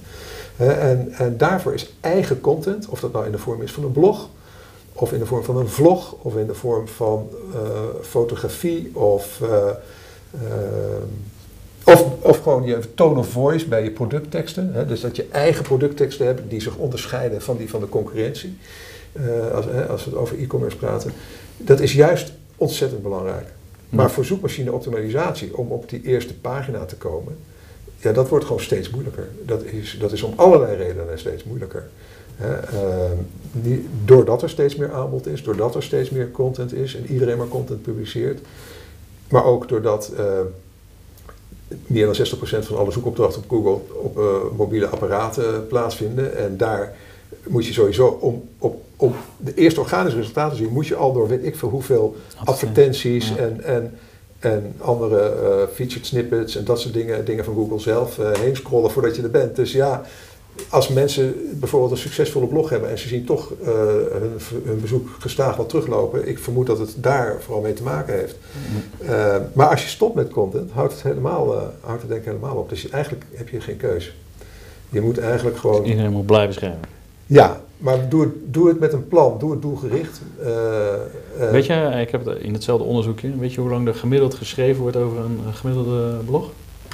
Uit jouw onderzoek weet ik het niet, maar ik, ik denk, uh, ik, heb, ik heb een paar jaar geleden een keer zo'n soort onderzoek ook gevonden en toen was het iets van twee uur. Oké, okay. En hier staat uh, gemiddelde, over wereldwijd gezien dan, uh, drieënhalf uur. Drieënhalf uur, nou in ieder geval een paar uur, ja. En de drieënvijftig komma drie procent is eenentwintig jaar tot en met vijfendertig jaar. Ja, ja. Dat, die schrijven dus de meeste blogs. Dus tot ja. vijfendertig jaar worden de meeste blogs geschreven. Ja, maar onder ook... de twintig is ook twintig procent. Dus eigenlijk zeventig procent wordt gedaan tot vijfendertig jaar. Dat is bizar. Ja, ik vind dat niet zo gek. Want, uh, het Onze wordt... generatie uh, houdt nou, nee, dat is niet. Het, het is denk ik dat het meer ook de, de senioriteit is binnen een bedrijf. En mensen die jonger zijn, die, die beginnen nog en die krijgen dan die klusjes. Uh, nou, schrijf jij die blog maar. Ja, en... Uh, En mensen van onze leeftijd, die, zoals jij, jij doet een podcast, ik heb ook een blog en een soort van podcast. En uh, ja, dat zijn denk ik, die komen niet zoveel voor. Dat zijn de outliers die die, die, die geldingsdrang nog hebben. Maar als jij gewoon een goede baan hebt uh, en je bent uh, in de vijftig, uh, ja, waarom zou je een paar uur per, per week een blog schrijven als je niet heel erg de behoefte hebt om jezelf te profileren? Maar je kan het dus uitbesteden. Dat is de graag aan een ghostwriter. Ja. zeven, om het af te maken, zeven komma één procent is ouder dan eenenvijftig. Ja, ja. ja dat, uh,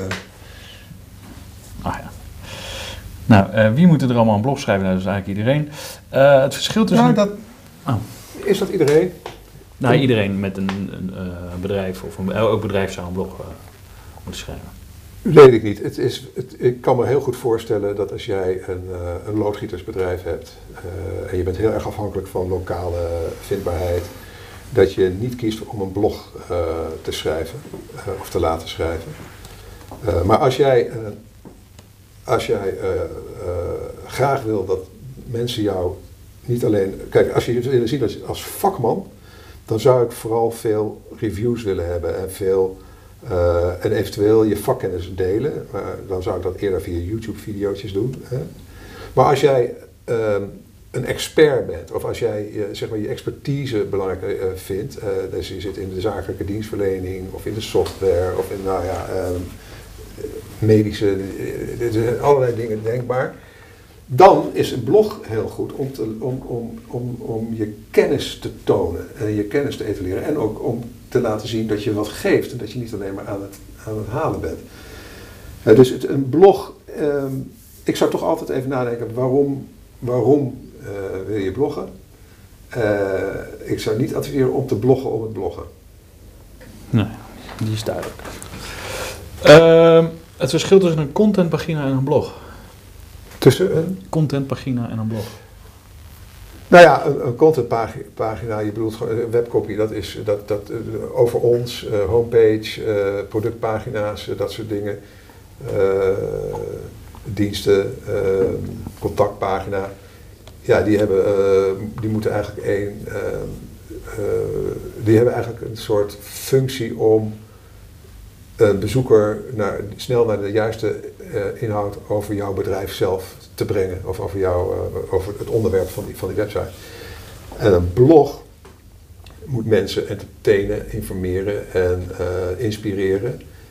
En, en dat, zo is het nou eenmaal.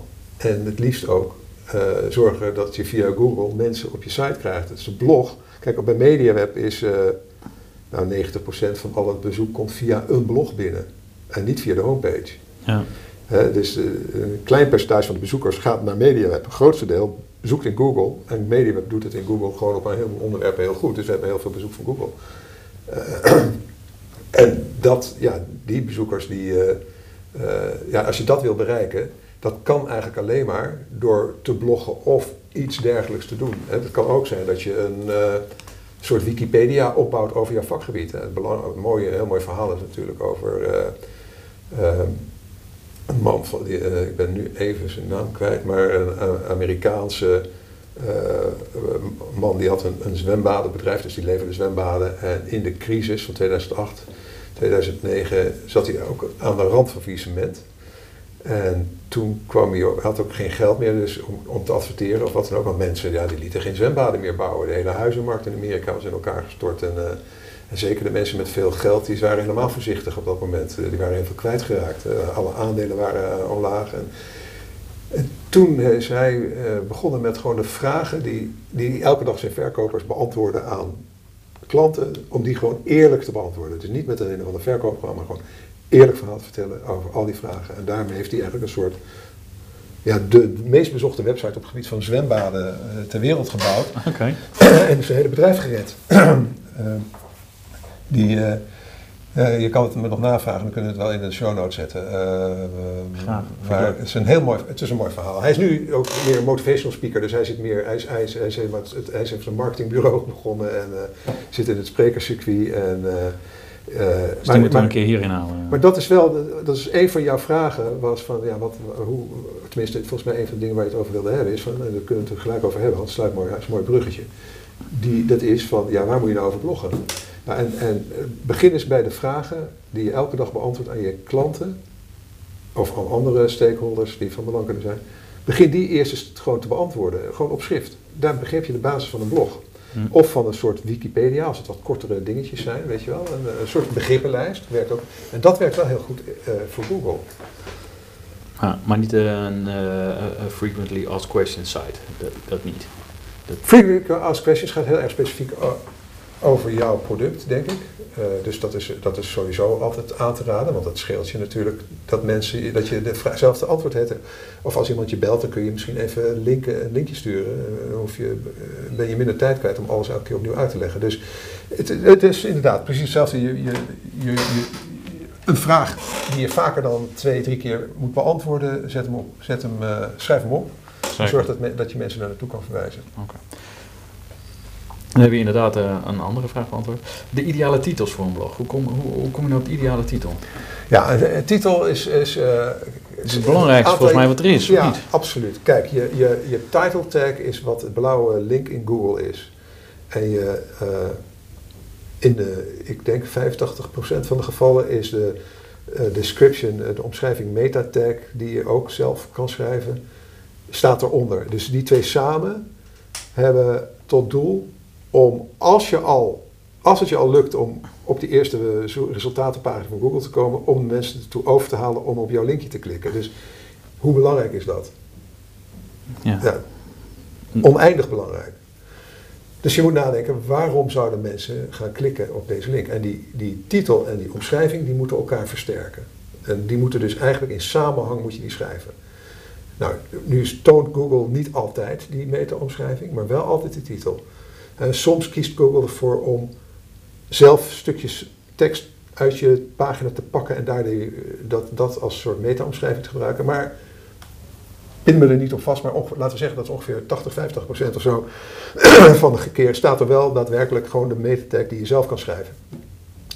Um, de titel, nou, een paar jaar geleden moest je vooral een klik uitlokken, maar dat is nu heel gevaarlijk in Google, want als je een klik uitlokt, maar je komt je belofte niet na. Dus als je, wat, wat ze noemen ze clickbait, dus dat zijn die, die teksten zo van, uh, uh, dit vijfjarige jongetje uh, liep naar die tijgerkooi en wat er toen gebeurde raad je nooit.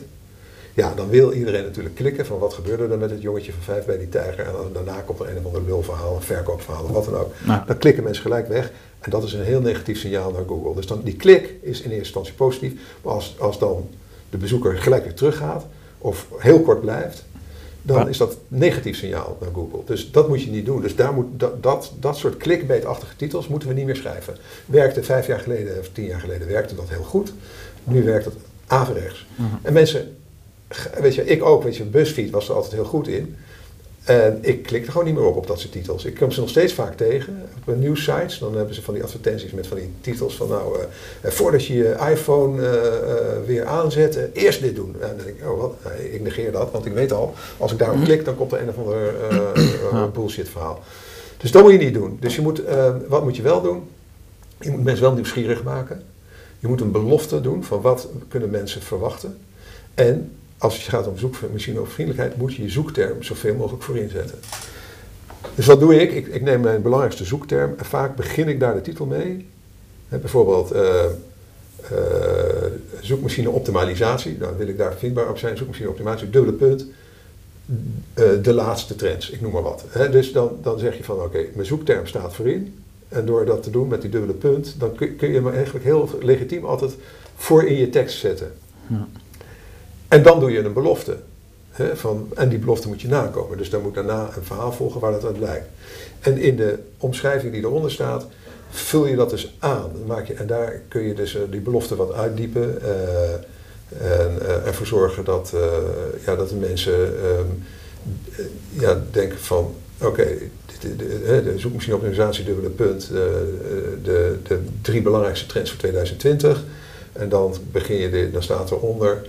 Uh, uh, onze experts uh, selecteerden de drie allerbelangrijkste trends uh, uh, en uh, lees het in vijf minuten bij wijze van spreken, ik noem maar wat. Dus dan staat dat, als dat in Google op de eerste pagina staat, dan, dan weet de, de, de, bezoeker, de zoeker weet, oké, okay, dit mag ik verwachten, dan is de kans dat ze erop klikken veel groter. Ja, en dan moet je op een beginner komen waar die ook die verwachting aan kan voldoen. Ja, en, en helaas is het voor veel mensen, helaas is het zo dat zeker voor moeilijke zoektermen, dat je vaak heel veel tekst nodig hebt om een kans te maken om hoog te scoren. Dus teksten van langer dan tweeduizend woorden scoren vaak veel beter. In de, in, laten we zeggen, de top tien resultaten in Google, zijn, daarin zijn teksten langer dan tweeduizend woorden oververtegenwoordigd. Dus hele korte teksten kunnen soms goed zijn voor zo'n rich snippet. Dat is natuurlijk geweldig als je zo'n, echt zo'n Google zelf het antwoord geeft en als er dan toch nog een linkje naar jouw site in staat, dat is nog mooi. als ze dat van jouw site afhalen. Maar vaak, dat, ja, dat is heel erg moeilijk, dat is heel moeilijk te sturen. Uh, dus vaak moet je toch een lang verhaal schrijven, moet je een lange blog, daarom, ik schrijf als blogpost vierduizend woorden, maar ik verwacht niet dat iedereen vierduizend woorden schrijft. Dus het volgende wat heel belangrijk is, dat je mensen toch heel lang op die pagina houdt. Want hoe langer die mensen op die pagina blijven, hoe, dan concludeert Google van oké, okay, ze hebben het gevonden wat ze zochten, want ze gaan niet meer terug en ze blijven lang. Dus dan zal die content wel goed zijn, dus de volgende keer kan die misschien hoger in de resultaten. Om dat voor elkaar te krijgen zijn er wel, heb ik ook wel een paar uh, tips. En dat, het belangrijkste is dat je de, de, de intro zodanig schrijft dat je dus doorgaat op die belofte. Dus dat, uh, ja, dat je daar uh, uh, um, heel goed samenvat waar het over gaat, wat ze kunnen verwachten. En dan weer die belofte doet en dan bijvoorbeeld alvast een, voor, een soort preview geeft. Een soort voorbeeldje van wat er, wat er gaat komen. Zodat ze nou ja, in de eerste één, twee alinea's eigenlijk het idee hebben van... oké, okay, ik ben geland op een plek, de, de, de, ik ga het hier vinden. Ik ga er nu even voor zitten en ik scroll naar beneden. Nou, wat je dan moet voorkomen is dat er dan een enorme lap tekst volgt. Want zeker op kleine schermpjes van telefoons is al vaak een, wat wij een vrij korte alinea zien op, ons, op onze desktop... dat vult het hele scherm. Dus dan ziet, ziet iemand een tekst helemaal vol met... tekst. Nou, dat, dan haken mensen af. Daar heeft niemand zin in. Ook, ik ook niet. Eh, dan moet je heel erg gemotiveerd zijn om dan nog te gaan lezen. Dus het volgende belangrijk is dat ook al heb je tweeduizend of vierduizend woorden, heel veel witregels. Heel veel onderbreken. En, uh, en heel veel tussenkopjes. Tussenkopjes die dan weer de aandacht elke keer weer pakken en die je eigenlijk aan de hand nemen door het verhaal. Van tussenkopje naar tussenkopje. Maar ook dat mensen het kunnen scannen. En dat je de tekst scannable maakt. Zodat ze ook, want dat doen mensen als het een lange tekst is, en ze, voordat ze die tijd willen investeren, dan scrollen ze doorheen, kijken ze de tussenkopjes, kijken soms de, de intro tussenkopjes en het einde.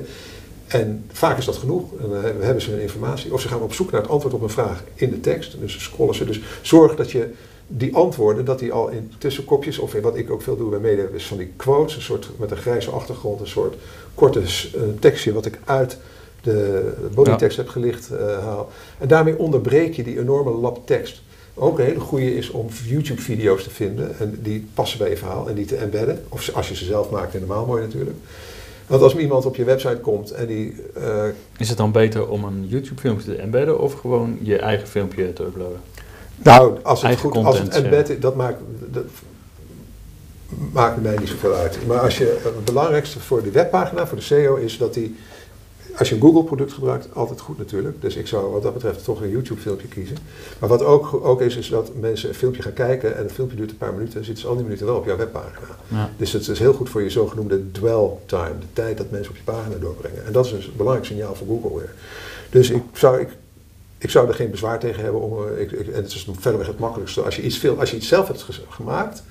kun je ook uh, overwegen om het naar een ander platform te uploaden... en het op die manier te embedden.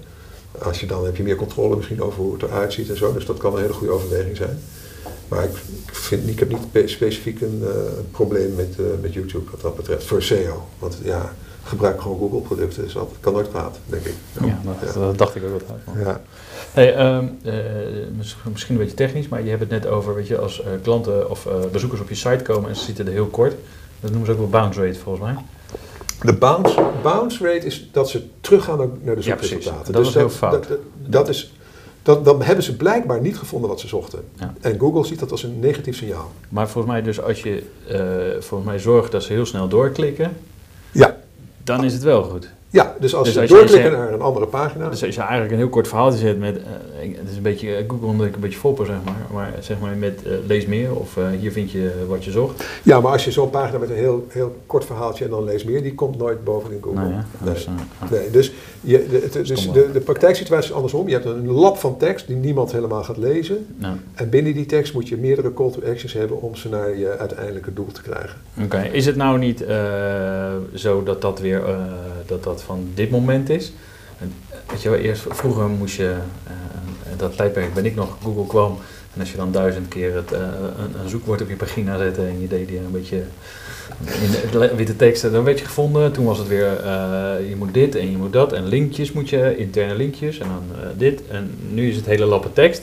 Maar is het nou niet gewoon, moet je nou niet gewoon de klant bieden wat hij wil? Het hoeft niet altijd met lange teksten. Nee, dat hoeft, nee, absoluut. Dat ben ik helemaal met je eens. Maar als je dus uh, een... een, een uh, kijk, um, Google wil gewoon het beste antwoord geven op de vraag van de zoeker. En als jij het beste antwoord kan geven, dan kom jij bovenaan. In principe. Google is ook niet feilloos die maken. En soms zie ik ook zoekresultaten dat ik denk van nou, het slaat nergens op. Maar in principe is dat wat Google wil.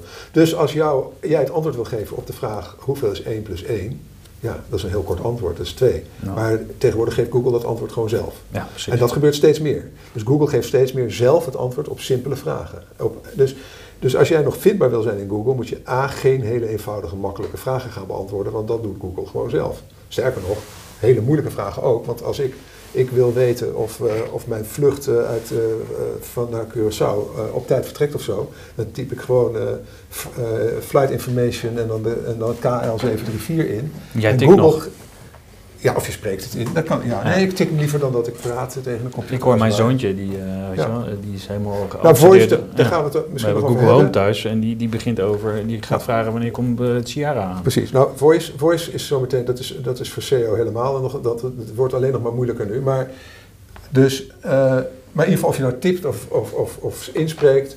Uh, uh, Google geeft het antwoord. Google die zegt, die vlucht is op tijd. Hm. Of die heeft uh, drie uur vertraging. Dat, daar hoef je niet eens meer door naar de website van de K L M op dat moment. Hè. En, of naar teletext. Of, ja, ja dus, dus, de, dus eigenlijk... Daar, en daarom zijn blogs waardevol. Omdat je in blogs nog echt unieke content kan, kan neerzetten. Waar Google echt naar doorverwijst. Omdat het te veel is om in een kort, simpel antwoord uh, weer te geven. En voice is natuurlijk zo. De, de impact daarvan... He, dus dat mensen zoeken uh, met, met, met van die, uh, hoe noem je dat, uh, Alexa-achtige apparaten, uh, is dat, ja, die geeft, maar, die geeft niet tien antwoorden, die geeft één antwoord. Uh, niet zoekresultaten. Ja, dus nu is het niet zo van, je moet bij de eerste tien zien te eindigen, maar je moet eigenlijk op positie één landen. Dus S E O... Moet je dan ook niet al, zeg maar, uh, wat jij zegt, ik, ik stel nu twee contentwoorden, die zet ik vooraan in mijn titel... En moet ik daar achteraan misschien die vraag gaan stellen? Gewoon zoals ik hem zou gaan stellen aan Google of aan... Uh... Ik weet niet of je dat in je titel uh, moet doen. Dat kan. Het is heel goed om, om, om, om, om een vraag in je titel te verwerken. Omdat mensen uh, een vraag graag beantwoord zien. Dus dat is een soort psychologisch spelletje. Een soort uh, loop die je af wil maken. Een vraagteken ergens achter zet. Dat trekt de aandacht. Dat zet mensen aan tot denken. Van, uh, weet ik het antwoord? En dan... Maar dat werkt niet altijd. Maar uh, dus in onderwerpregels voor mailings en zo is het uh, goed om iemands eigen naam te gebruiken en om een vraag te stellen. Uh, en nou, dat soort dingen. Dat zijn vaak een beetje trucjes. Dus, maar op het moment dat het te doorzichtig een trucje is, dan werkt het weer averechts. Uh, maar ik bedoel dus zeg maar voor die, die voice uh, search. Nou, de, zeg maar. Waar ik naartoe wil is dat je die vraag dus vaak beter in, ergens in de eerste linia of in het begin van de ah, tekst okay. uh, kan zetten. Dan, omdat die titel moet ook weer niet te lang worden. Uh, uh, dus eigenlijk... Uh, Uh, want je hoeft, je hoeft niet, de, de zoektermen zijn nog wel belangrijk, meer topics, hè, dus, maar je hoeft niet meer allemaal, allemaal ver, verschillende pagina's te optimaliseren voor verschillende versies van hetzelfde woord, voor synoniemen. Google weet donders goed alle synoniemen, dus dat maakt het wat dat betreft makkelijker. Kijk, S E O is heel eenvoudig, maar heel erg moeilijk. Ja, ja het is, een eenvoudige antwoord is, uh, zoek naar de zoekterm waar je graag op gevonden wil worden in Google. Kijk naar de eerste tien resultaten en zeg, wat moet ik doen om aanspraak te maken op een plek hiertussen? Zelfs als dat je naar, ik zeg ook al, geef de analogie, uh, stel je, zo, je, je hebt een bepaalde zoekterm en je, je typt die in in Google en er zijn drie miljoen driehonderdvijfentachtigduizend achthonderdtweeënnegentig resultaten. Hè? En, uh, nou, stel je voor, je gaat meedoen aan een marathon met drie miljoen achthonderdtweeënnegentigduizend deelnemers en je wil bij de eerste tien eindigen. Hoe goed moet je dan kunnen rennen? Hm. Zo moeilijk is het. Dus, dus je moet gewoon heel realistisch kijken voor deze zoekterm. Wat komt er bij kijken om bij de eerste tien te eindigen in deze marathon? En heb ik dat in me? En zo niet...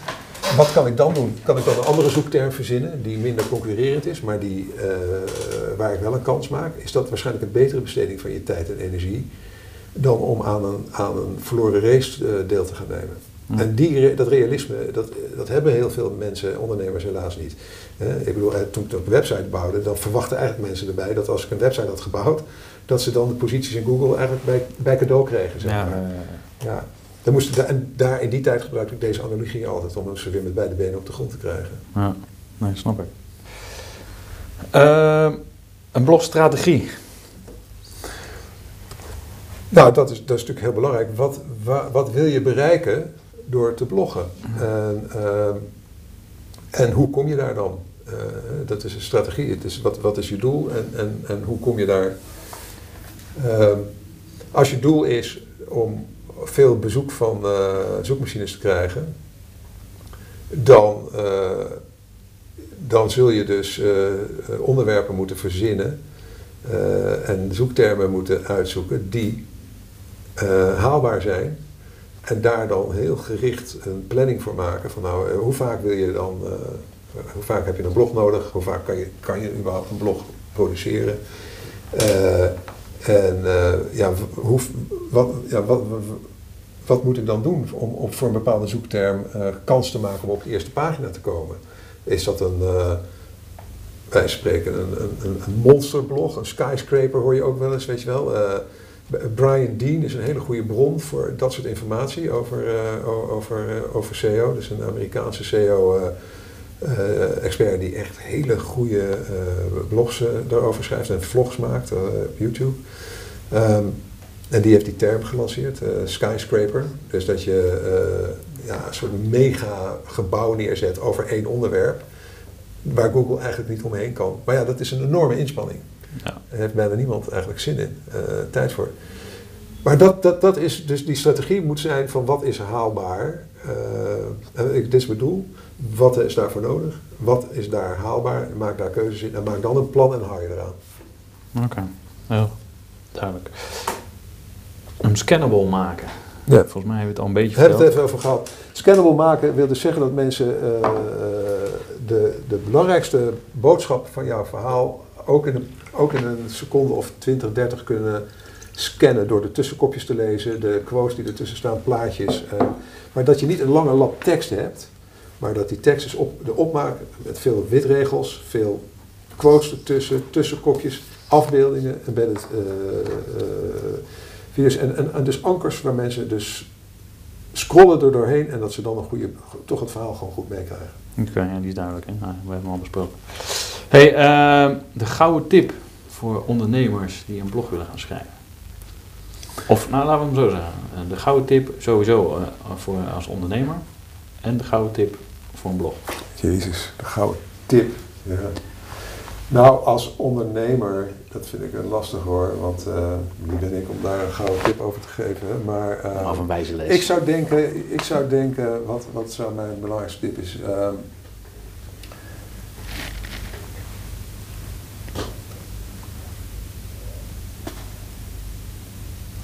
ja, zorg ervoor dat wat je doet, en dat is, ja, is vooral gelijk een gigantische operatie, maar dat het ook echt...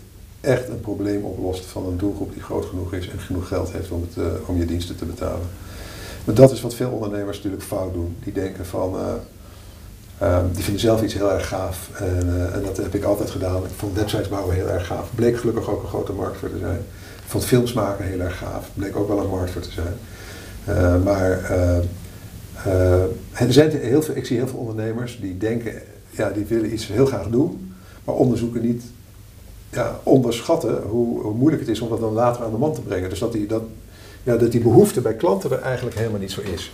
Dus dat, ja, voor onderneming, zorg ervoor dat je echt een, echt een serieus probleem weet op te lossen. En dat je daar dan ook de beste oplossing voor biedt.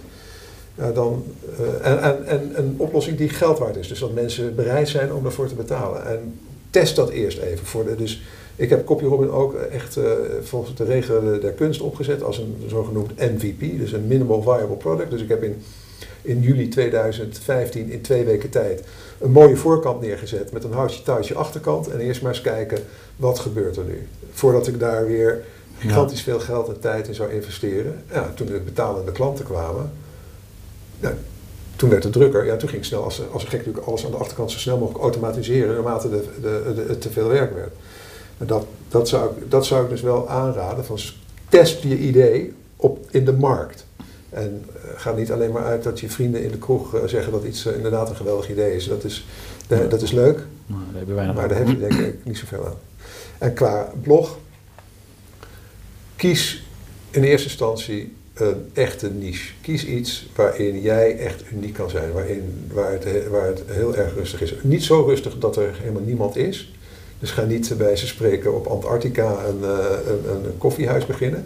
Je moet wel, er moet wel traffic zijn, er moet, er moet wel uh, wat, wat gebeuren. Maar kies daarbinnen liefst eerst een niche en verover die. En dan kun je altijd daarna nog verticaal weer dingen ernaast gaan zetten. Uh, of weer schrappen.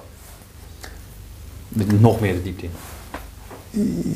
Ja, of begin je daar? Vaak is het andersom. Hè? Vaak, je begint vaak erg in de diepte en dan verover je een niche. En van daaruit kun je dan de, dat volume, want dat, uiteindelijk wil je natuurlijk meer mensen bereiken. Maar begin met een niche en, wees daar, en, en zorg ervoor dat, dan, dat, dat, dat mensen je daar gaan zien als, nou ja, als je iets wil weten over, uh, nou noem eens, wat, uh, wat zou je, waar zou jij uh, heel graag iets over willen weten? Als het over breien gaat, ga dan nog dieper naar haken, naar, naar weet je, kies iets wat heel erg niche is. En dat is doodeng, want dan denk je, ja, maar dan bereik ik maar heel weinig mensen. Maar je kan beter gewoon uh, uh, heel erg groot zijn in het begin dan, hè, met je blog. Een hele grote vis in een hele kleine vijver, dan een hele kleine vis in een hele grote vijver. En uiteindelijk wil je natuurlijk een flinke vis zijn in een behoorlijke vijver. En daar kun je makkelijker komen via de route van eerst beginnen met een niche, dan downscalen vanaf uh, een, een veel te brede doelgroep en dan steeds, steeds meer uh, specialiseren. Oké. Okay. Uh-huh. Niet eens. Ja, ja en nee. Ik denk het wel, maar je hebt natuurlijk ook gewoon... Uh, uh, Zeg maar, ik heb naar mezelf geventileerd. Ik ben natuurlijk bezig met e-commerce café. Ik wil uh, e-commerce ondernemers bereiken. Uh, en ik heb gedacht van, weet je wat, de e-commerce ondernemers allemaal.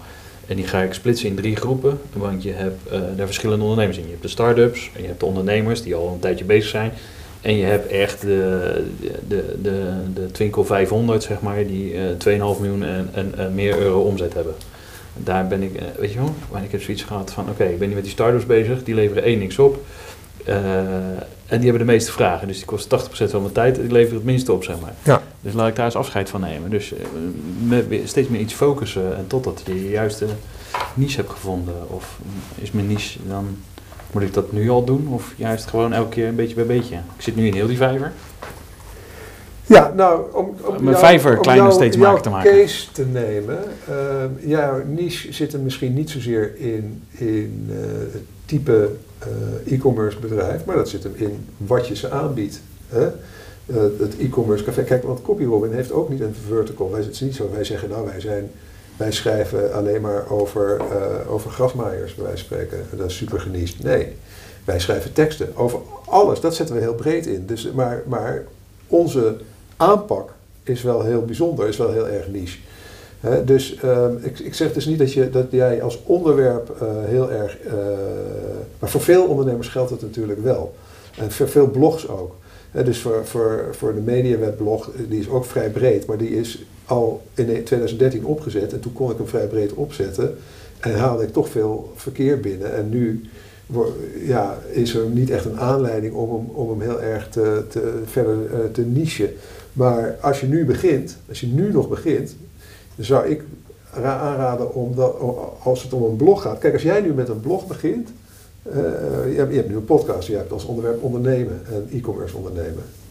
Maar je zou inderdaad ook, als je zou gaan bloggen en je wil vindbaar zijn in Google, dan zou je misschien daarbinnen toch een niche kiezen. Zeggen van, nou, ik ga nu eigenlijk me richten op die uh, Twinkel vijfhonderd of, uh, of op die uh, e-commerce manager die uh, dagelijkse of, of, of op logistiek. Weet je wel, we hebben, want dat is natuurlijk iets waar veel te weinig over wordt geschreven, want het is helemaal bij iedereen denk ik een beetje saai.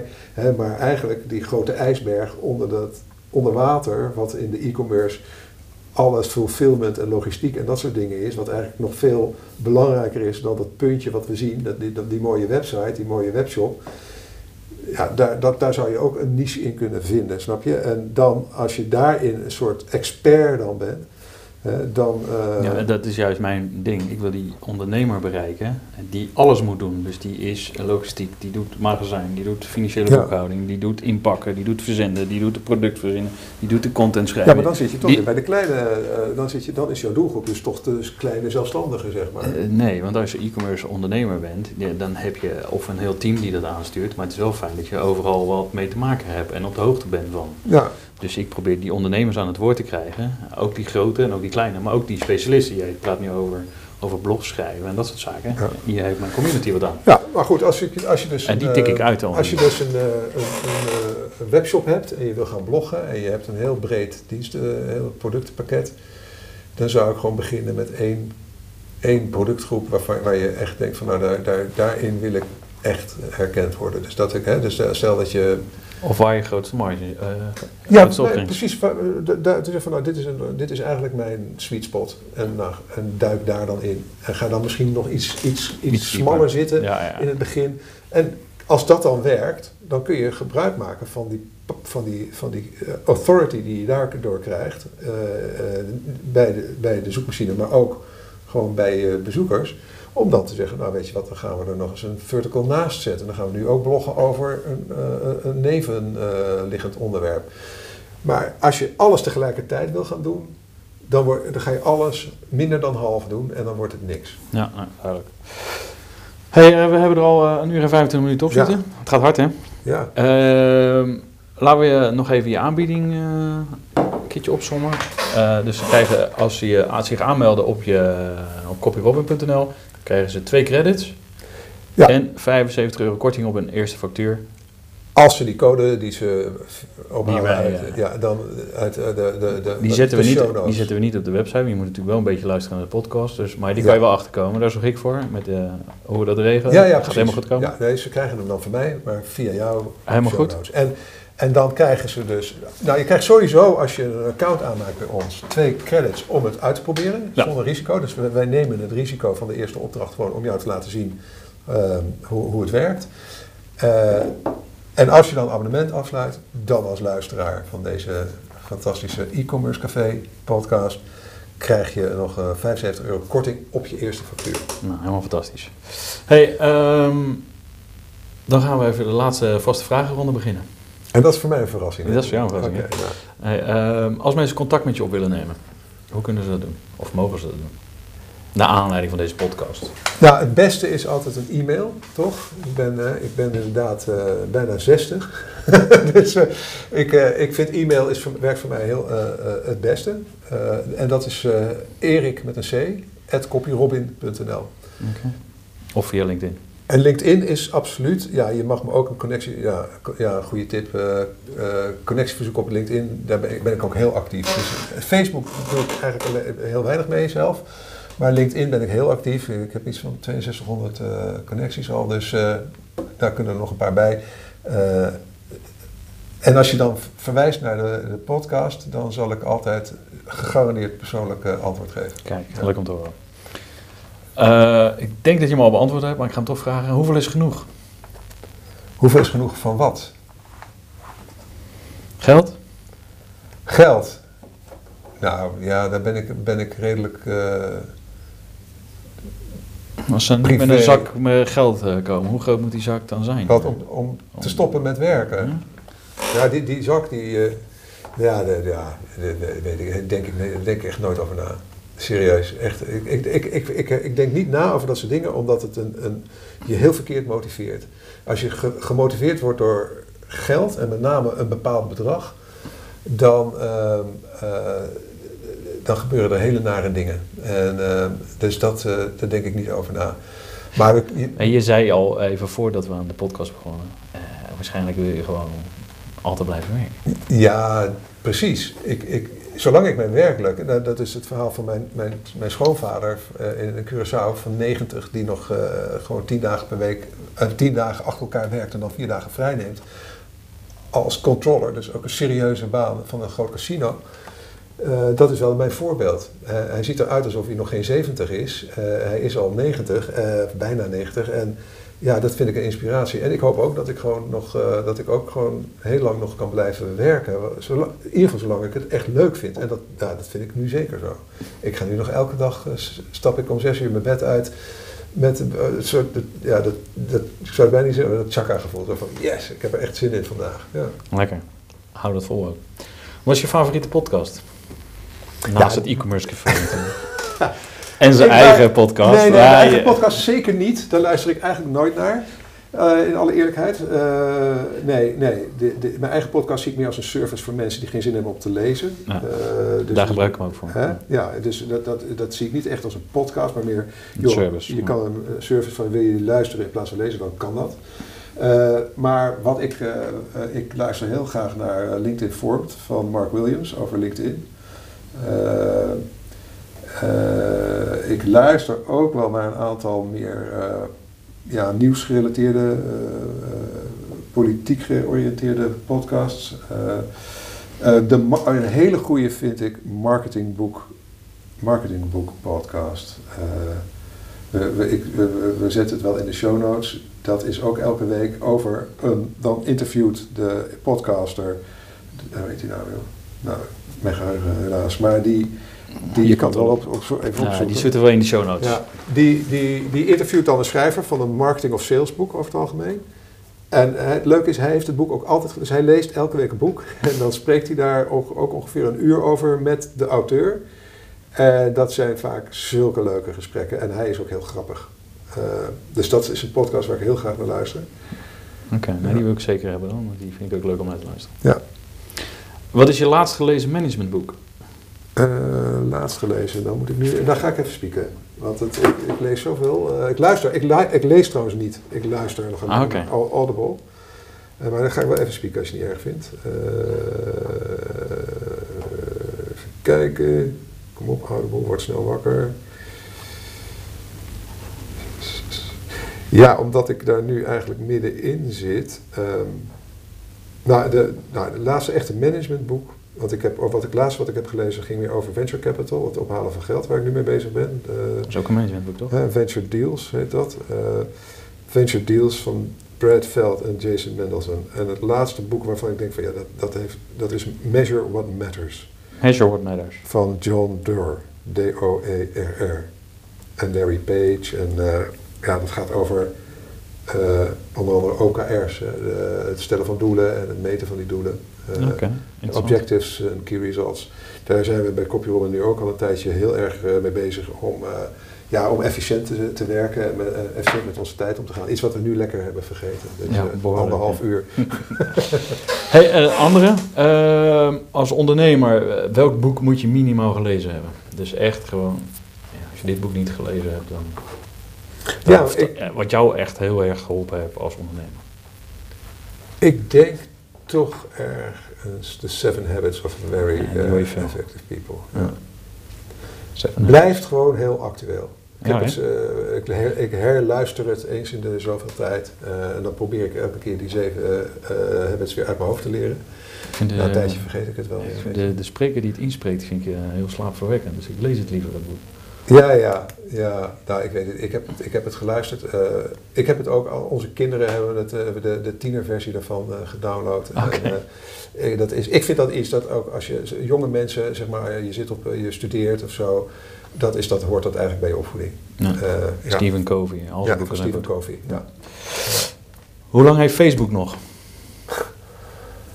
Uh, nou, Facebook als conglomeraat uh, zie ik nog wel een tijdje voortbestaan. Het is ook wel een beetje too big to fail geworden. Het ge- uh, dus mensen vinden altijd een manier om het te gebruiken. Maar ik merk zelf aan mezelf, dat is heel anekdotaal, anekdo- anekdo- dat ik het veel minder gebruik.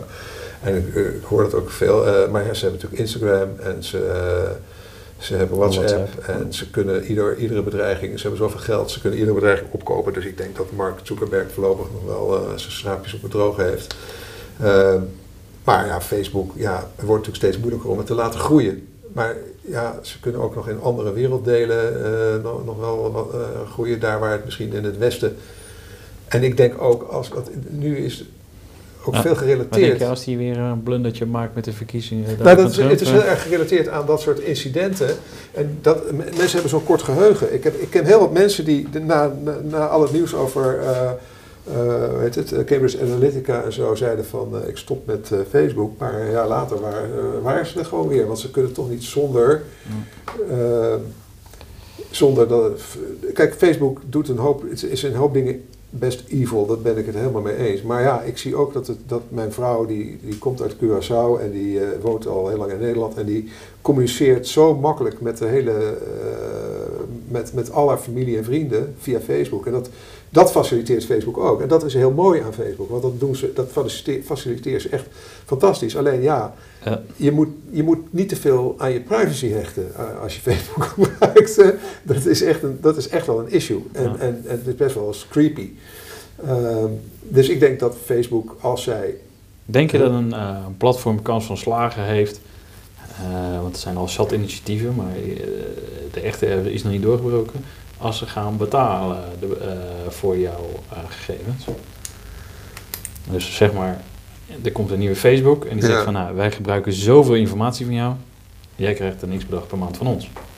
Ja, dat zou, dat zou, dat zou uh, denk ik, ja, het is niet dat ik nou daar dagelijks met dat soort dingen over nadenk hoor. Maar uh, je stelt me nu die vraag en als ik dan denk van met mijn eigen logische ervaring, uh, uh, zou ik... Kijk, het, je hebt een kip-en-ei probleem uh, bij die, al, die, al die netwerk... Uh, waar het netwerkeffect zo belangrijk is, dat soort... Uh, kijk, dat is, dat is ook een reden waarom voor de CopyRobin heb ik dat niet zo, dat netwerkeffect. Daarom zeg ik ook, ook al worden mijn megalomane uh, plannen niet, nooit realiteit, dan nog kan ik iets neerzetten wat hartstikke goed kan draaien, waar je fantastisch van kan leven. Uh, en allemaal mensen, terwijl bij, bij dit soort dingen, die social media is een soort alles of niets. En dat is dan het probleem, hoe kom je... He, hoe kom je op een gegeven moment... Want, want, want de waarde in Facebook zit hem niet in de applicatie. Die zit hem in al die mensen die daar zitten. De, ja, iedereen zit op Facebook. Ja. Dus, dus, dus als jij lid wordt, dan heb je gelijk... kun je connectie maken met bijna iedereen die je, die je, die je al kent. Ja, voordat je dat met een ander netwerk weer voor elkaar hebt gekregen. Maar goed, je hebt het in Nederland natuurlijk met Hyves gezien. Hoe die uh, van elf miljoen leden binnen de no-time... Uh, helemaal naar de kloten gingen toen Facebook naar Nederland kwam. Dus... Het kan, hè, een, een, maar dat was, Facebook was natuurlijk toen al krachtig. Ik denk dat het voor een andere Nederlandse start-up heel moeilijk was geweest om op dat moment Hyves te verslaan. Uh, dus ja, dus door dat netwerkeffect vermoed ik dat ze het toch nog wel heel lang kunnen volhouden. Ja, oké. Okay. Hoe lang draag jij een spijkerbroek voordat hij er was in had? Dat vind ik een hele... Uh, ik denk dat ik daar maar over ga liegen. ik denk... Ik denk uh, maximaal vier keer. Drie of vier keer, ja. En je, je draagt hem vier keer en dan gaat hij door? Ja, ja. Okay. Maar mijn onderbroek verschoon ik wel. Ja, ja, ja. ja. Nu toch bezig. Ja. Okay. Uh, ja, mijn tanden poets ik twee keer per dag. Oké, okay, ja, okay. uh, uh, uh, Wie zou een van mijn volgende gasten moeten zijn? Wie zou jij leuk vinden dat ik een keer uh, met een tafel ga zitten? Maar ook mijn doel. Dat is leuk geweest als ik daar inderdaad het voor over had kunnen nadenken. Want ik gun dat wel iemand natuurlijk. Um, nou, ik denk... Ik denk... Mijn uh, compagnon Yuri Lieberton... Die kan echt heel goed praten over time management. Over... Over... Um, life hack, growth hacks, life hacks. Om efficiënt met je tijd om te gaan. Uh, en... Uh, daar heeft hij ook een paar leuke blogs over geschreven. Ook op, ook op MediaWeb. Um, hij is wel ongelooflijk druk, dus als je hem te pakken kan krijgen, maar ik kan je wel introduceren. Okay. Uh, maar, nou, ja. Dan moeten we iets efficiënter zijn. Ja, ja dus dan, dan, dan duurt, duurt die podcast uh, de helft van wat het nu duurt. Maar, uh, ja. Nee, maar dat, dat, als zo top of my head zou ik zeggen, ja, lijkt me dat een hele leuke. Leuk, nou, ja, als je me kan wil introduceren, heel graag. Ja, dat uh, zou ik zeker doen. Oh. Nou, uh, Eric uh, van Hall van CopyRobin, bedankt voor je tijd. En uh, ja. Ik vond het uh, een leuk gesprek. Dankjewel, het is inderdaad best wel uh, langs, maar goed dat we een andere ruimte hebben. Ja, zeker niet. Hey, Eric, bedankt. Ja. Weer bedankt voor het luisteren. Vergeet je niet te abonneren voor onze podcast. Geef een aantal sterren die jij vindt dat we verdienen. En schrijf een review met wat jij vindt wat goed ging of verbeterd kan worden. Ga naar e commerce café punt n l voor de laatste ontwikkelingen en de show notes van deze podcast. en word lid van onze community. Tot de volgende en tot die tijd lekker veel online verkopen.